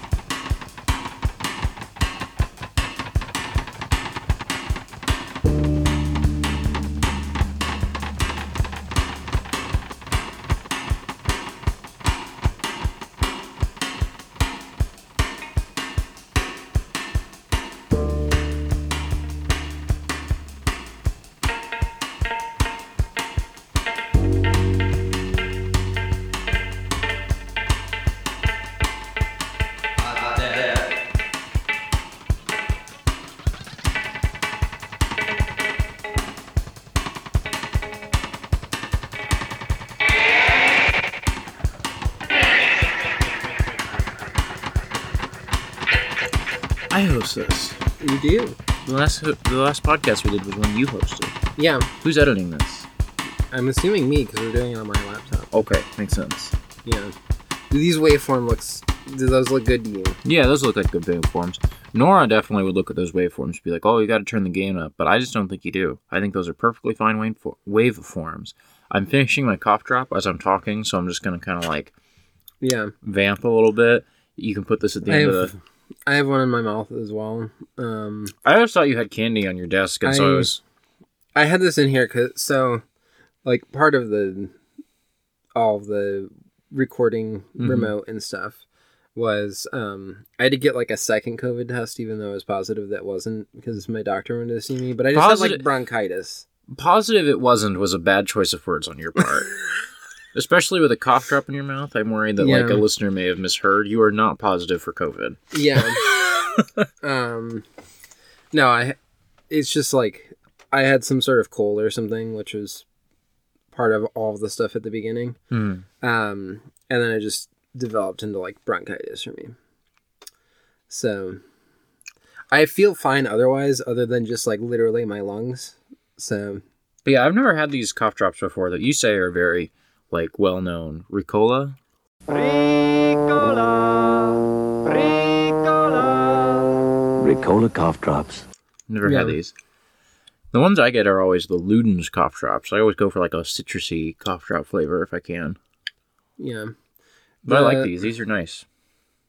I feel like there are some Luden's ones that. Are, one thing I like about Ric- Ricola is that none of them have the cough syrup in them. Mm-hmm. And I have a very low tolerance for like dextromorphine or whatever the the DXM stuff, the stuff that's in Yeah. cough syrup. That when people drink cough syrup recreationally, they're doing it because they want to um like have weird dissociation.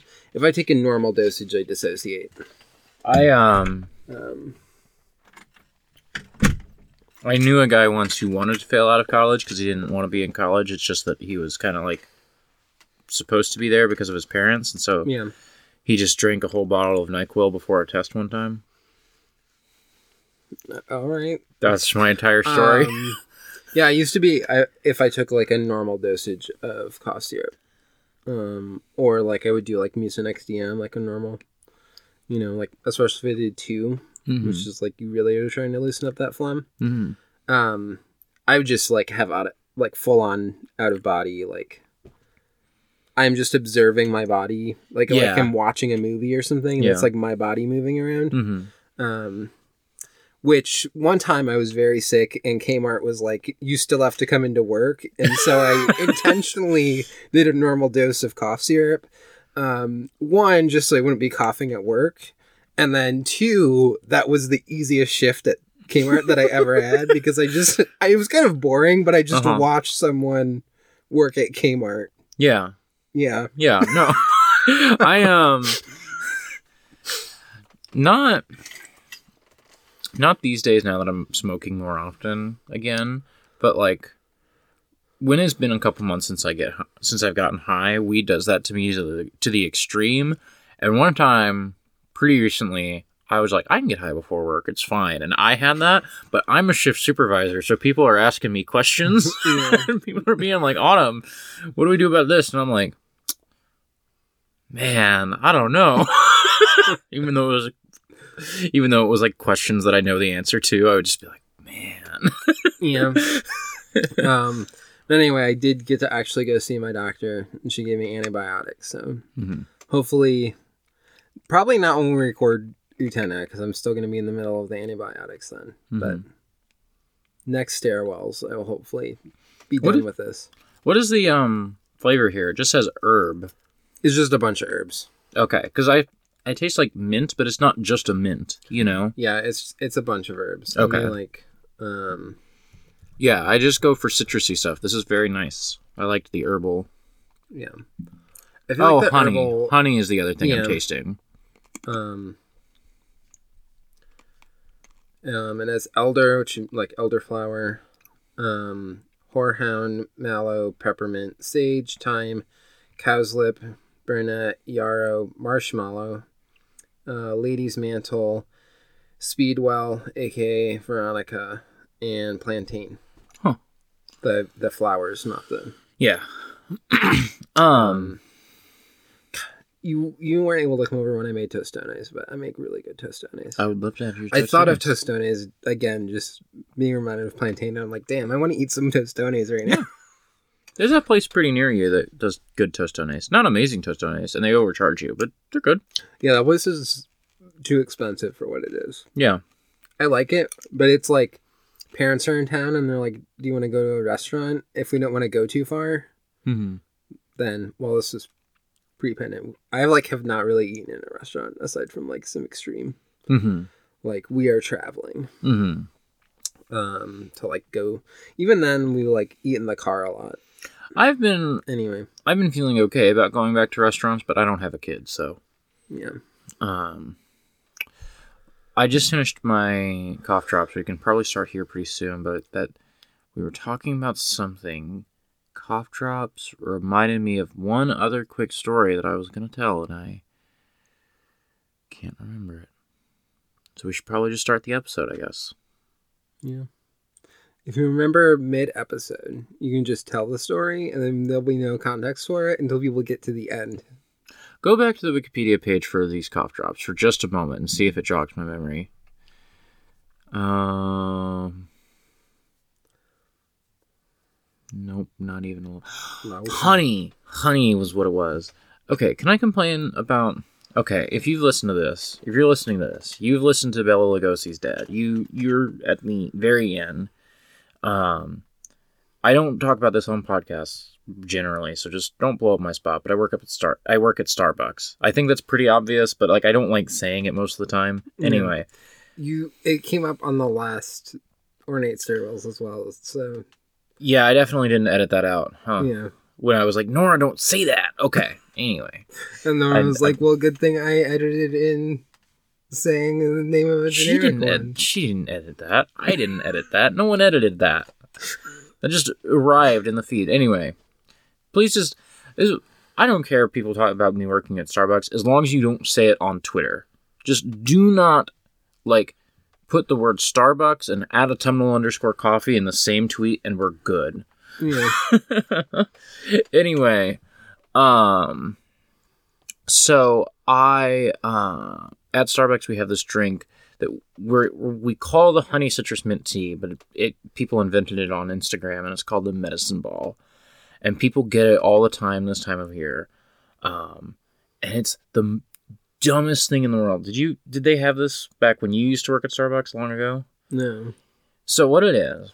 I mean, they may have. So one of the ones that I worked at, um, we were like, we were a good Starbucks. Like you could get really good drinks there. Um, but sometimes when people would come in with like a stupid, Mm-hmm. like this is on the secret menu, it would just be like the secret menu literally doesn't exist. It's just people on the internet tell you to get this thing, and I'm not making it. So generally, what we do, like we had someone come in a couple days ago, be like, "I saw the secret menu like cotton candy frappuccino. I have made many cotton candy frappuccinos in my life. I know how to make a cotton candy frappuccino. But what I said to the person was." If it's a secret menu item, if you know the recipe and you can tell me how to make it, I will make it. But otherwise, I'm not making it. Mhm. Um, but Medicine Ball was one that one got very popular. Two is incredibly cheap to make. Um, it- I guess those are the reasons that Starbucks ended up putting it actually on the menu. Like that is like a thing. We can't call it the Medicine Ball. It's called the Honey Tea something, but it's the Medicine Ball. And what this is, it's so stupid. It's one bag of green tea, one bag of peach tea. That's good for a cold. A little bit of honey. That's good for a cold. And then instead of filling it up with water, you steam lemonade and fill it the entire cup with lemonade. I, I don't know if you've ever had a sore throat, but how does your sore throat feel after you, I don't know, drink a glass of lemonade?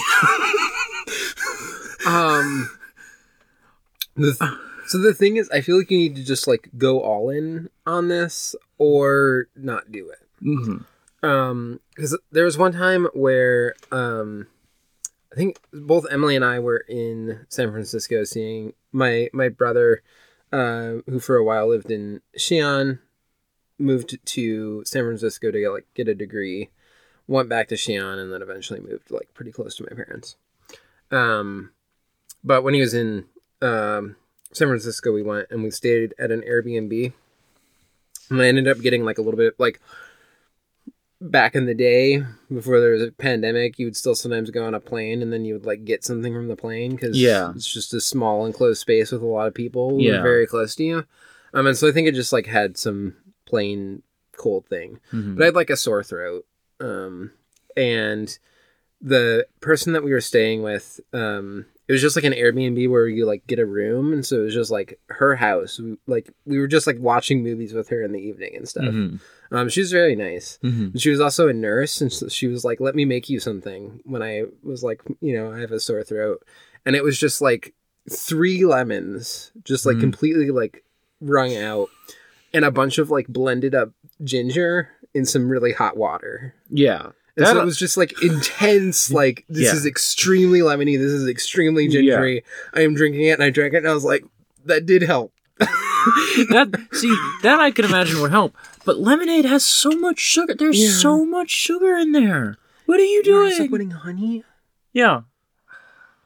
And and half the time, because we run out of honey all the time lately. Like this have okay. There's been a lot of supply chain stuff that Starbucks has been out of many many things this year. Yeah, Um, but it's been particularly bad around honey, and for like literally three months we have not had honey because like when we get honey in, it's gone within 24 hours because people are like, I want Medicine Ball, I want Medicine Ball. Like literally, we're getting like dozens of these every day, and it's just like, do you all think that like this is gonna cure COVID? Like, what do you? Um, this is a, a tangential question. Uh, have you seen the Chicago Street Honey guy yet? no. Um, so one of the places that he he appears is actually right by that uh, Venezuelan place. Okay. Um, but he will like set up, I think, in different locations, and it's just like out of the back of his pickup truck, and he just sells honey. He just like makes honey in Chicago. I like. It's good honey, but I- also I just I like how like some of the street vendor stuff that we have is we have the tamale guys, um, we have paletas, Hmm. and we have the guy who goes around and sells honey out of the back of his pickup. So this is this is a thing that we had in Lawrence, Kansas, where it's a small enough town where you had honk for hemp guy. Everybody knows honk for hemp guy. Yeah, You had um shopping cart uh mannequin guy um who was always pushing a mannequin around in a shopping cart. yeah, Cuz that's a town of like 50,000 people. So you get to know most people, especially weird people like honk for hemp guy. yeah. Um, I'm, and we didn't have that in St. Louis at all. I didn't know anybody there. It was a town completely devoid of character. So I'm glad to be back in a place that has guys yeah. Um, like Tamale Guy or Street Honey Guy. yeah. That's the thing about Chicago. Like I don't know if you if you've picked up on this vibe yet, but it's like I feel like this people also describe New York similarly, where it's like it's gotten so big that there's just neighborhoods and then the neighborhoods like function in a similar way to like Yeah, smaller things where it's just like most of the time that when you're going to get food, if you are eating out, like sometimes you might go to the really nice restaurant, but like Mhm. normally you're not gonna like get in a car to go get Chinese food. There's a Chinese food restaurant like a couple blocks away from you. yes, yes. At any time. There's a Mexican restaurant a couple blocks away from you at any time in Chicago. living. And whatever wherever you live, you just go to the places around you Yes, and like it becomes this weird small town where it's just all concentrated within like five blocks. this is like the thing that I feel where like Gotta. In Kansas, I felt much more capable of like, um, like my in Kansas, my entire life was like a couple city blocks, basically. Yeah. You know, w- w- my entire life was like three square miles. Um, and in St. Louis, my entire life was like fifteen square miles because you had to drive fucking everywhere to do anything at all. I had to drive 15 minutes to get to a McDonald's, and it was the only fucking place near me. Yeah. um, But like I feel like you're possibly also starting to encounter the reason why a lot of people in Chicago just don't eat fast food is because sometimes it's like, why am I gonna go all that way to Mc- Yes. McDonald's when there's literally a Mexican restaurant like yes. two blocks away? Well, one also- block away. Like, Also, it's made me start to like McDonald's a little bit again because for a while I was getting McDonald's all the time because it was the only thing I had to eat. And now I get McDonald's once every 2 or 3 weeks because it is on my like on my path from work to home and sometimes I look at it and I'm like I feel lazy tonight. Let me just get some fries and a Sprite. And I'm not like going there for like my whole fucking Yeah. whatever. I'm just It's getting not every night you get off work and it's the only place open. Yes. Yeah. Yes. I could go somewhere better than McDonald's. I choose McDonald's because I'm lazy and a little depressed. And their fries are good. yeah, and the fries are good. Yeah. Man, I, I went to McDonald's a couple days ago and the fries were cold before I even got them, and I legit almost cried. That's a tragedy. Instead, I went outside and smoked weed. But anyway, Yeah. we should probably start the podcast. Okay. should we do a little bit of silence for noise removal purposes? Yeah, sure.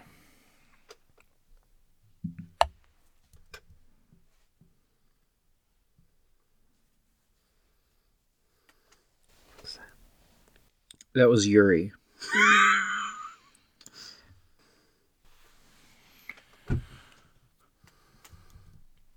There's a cat back there.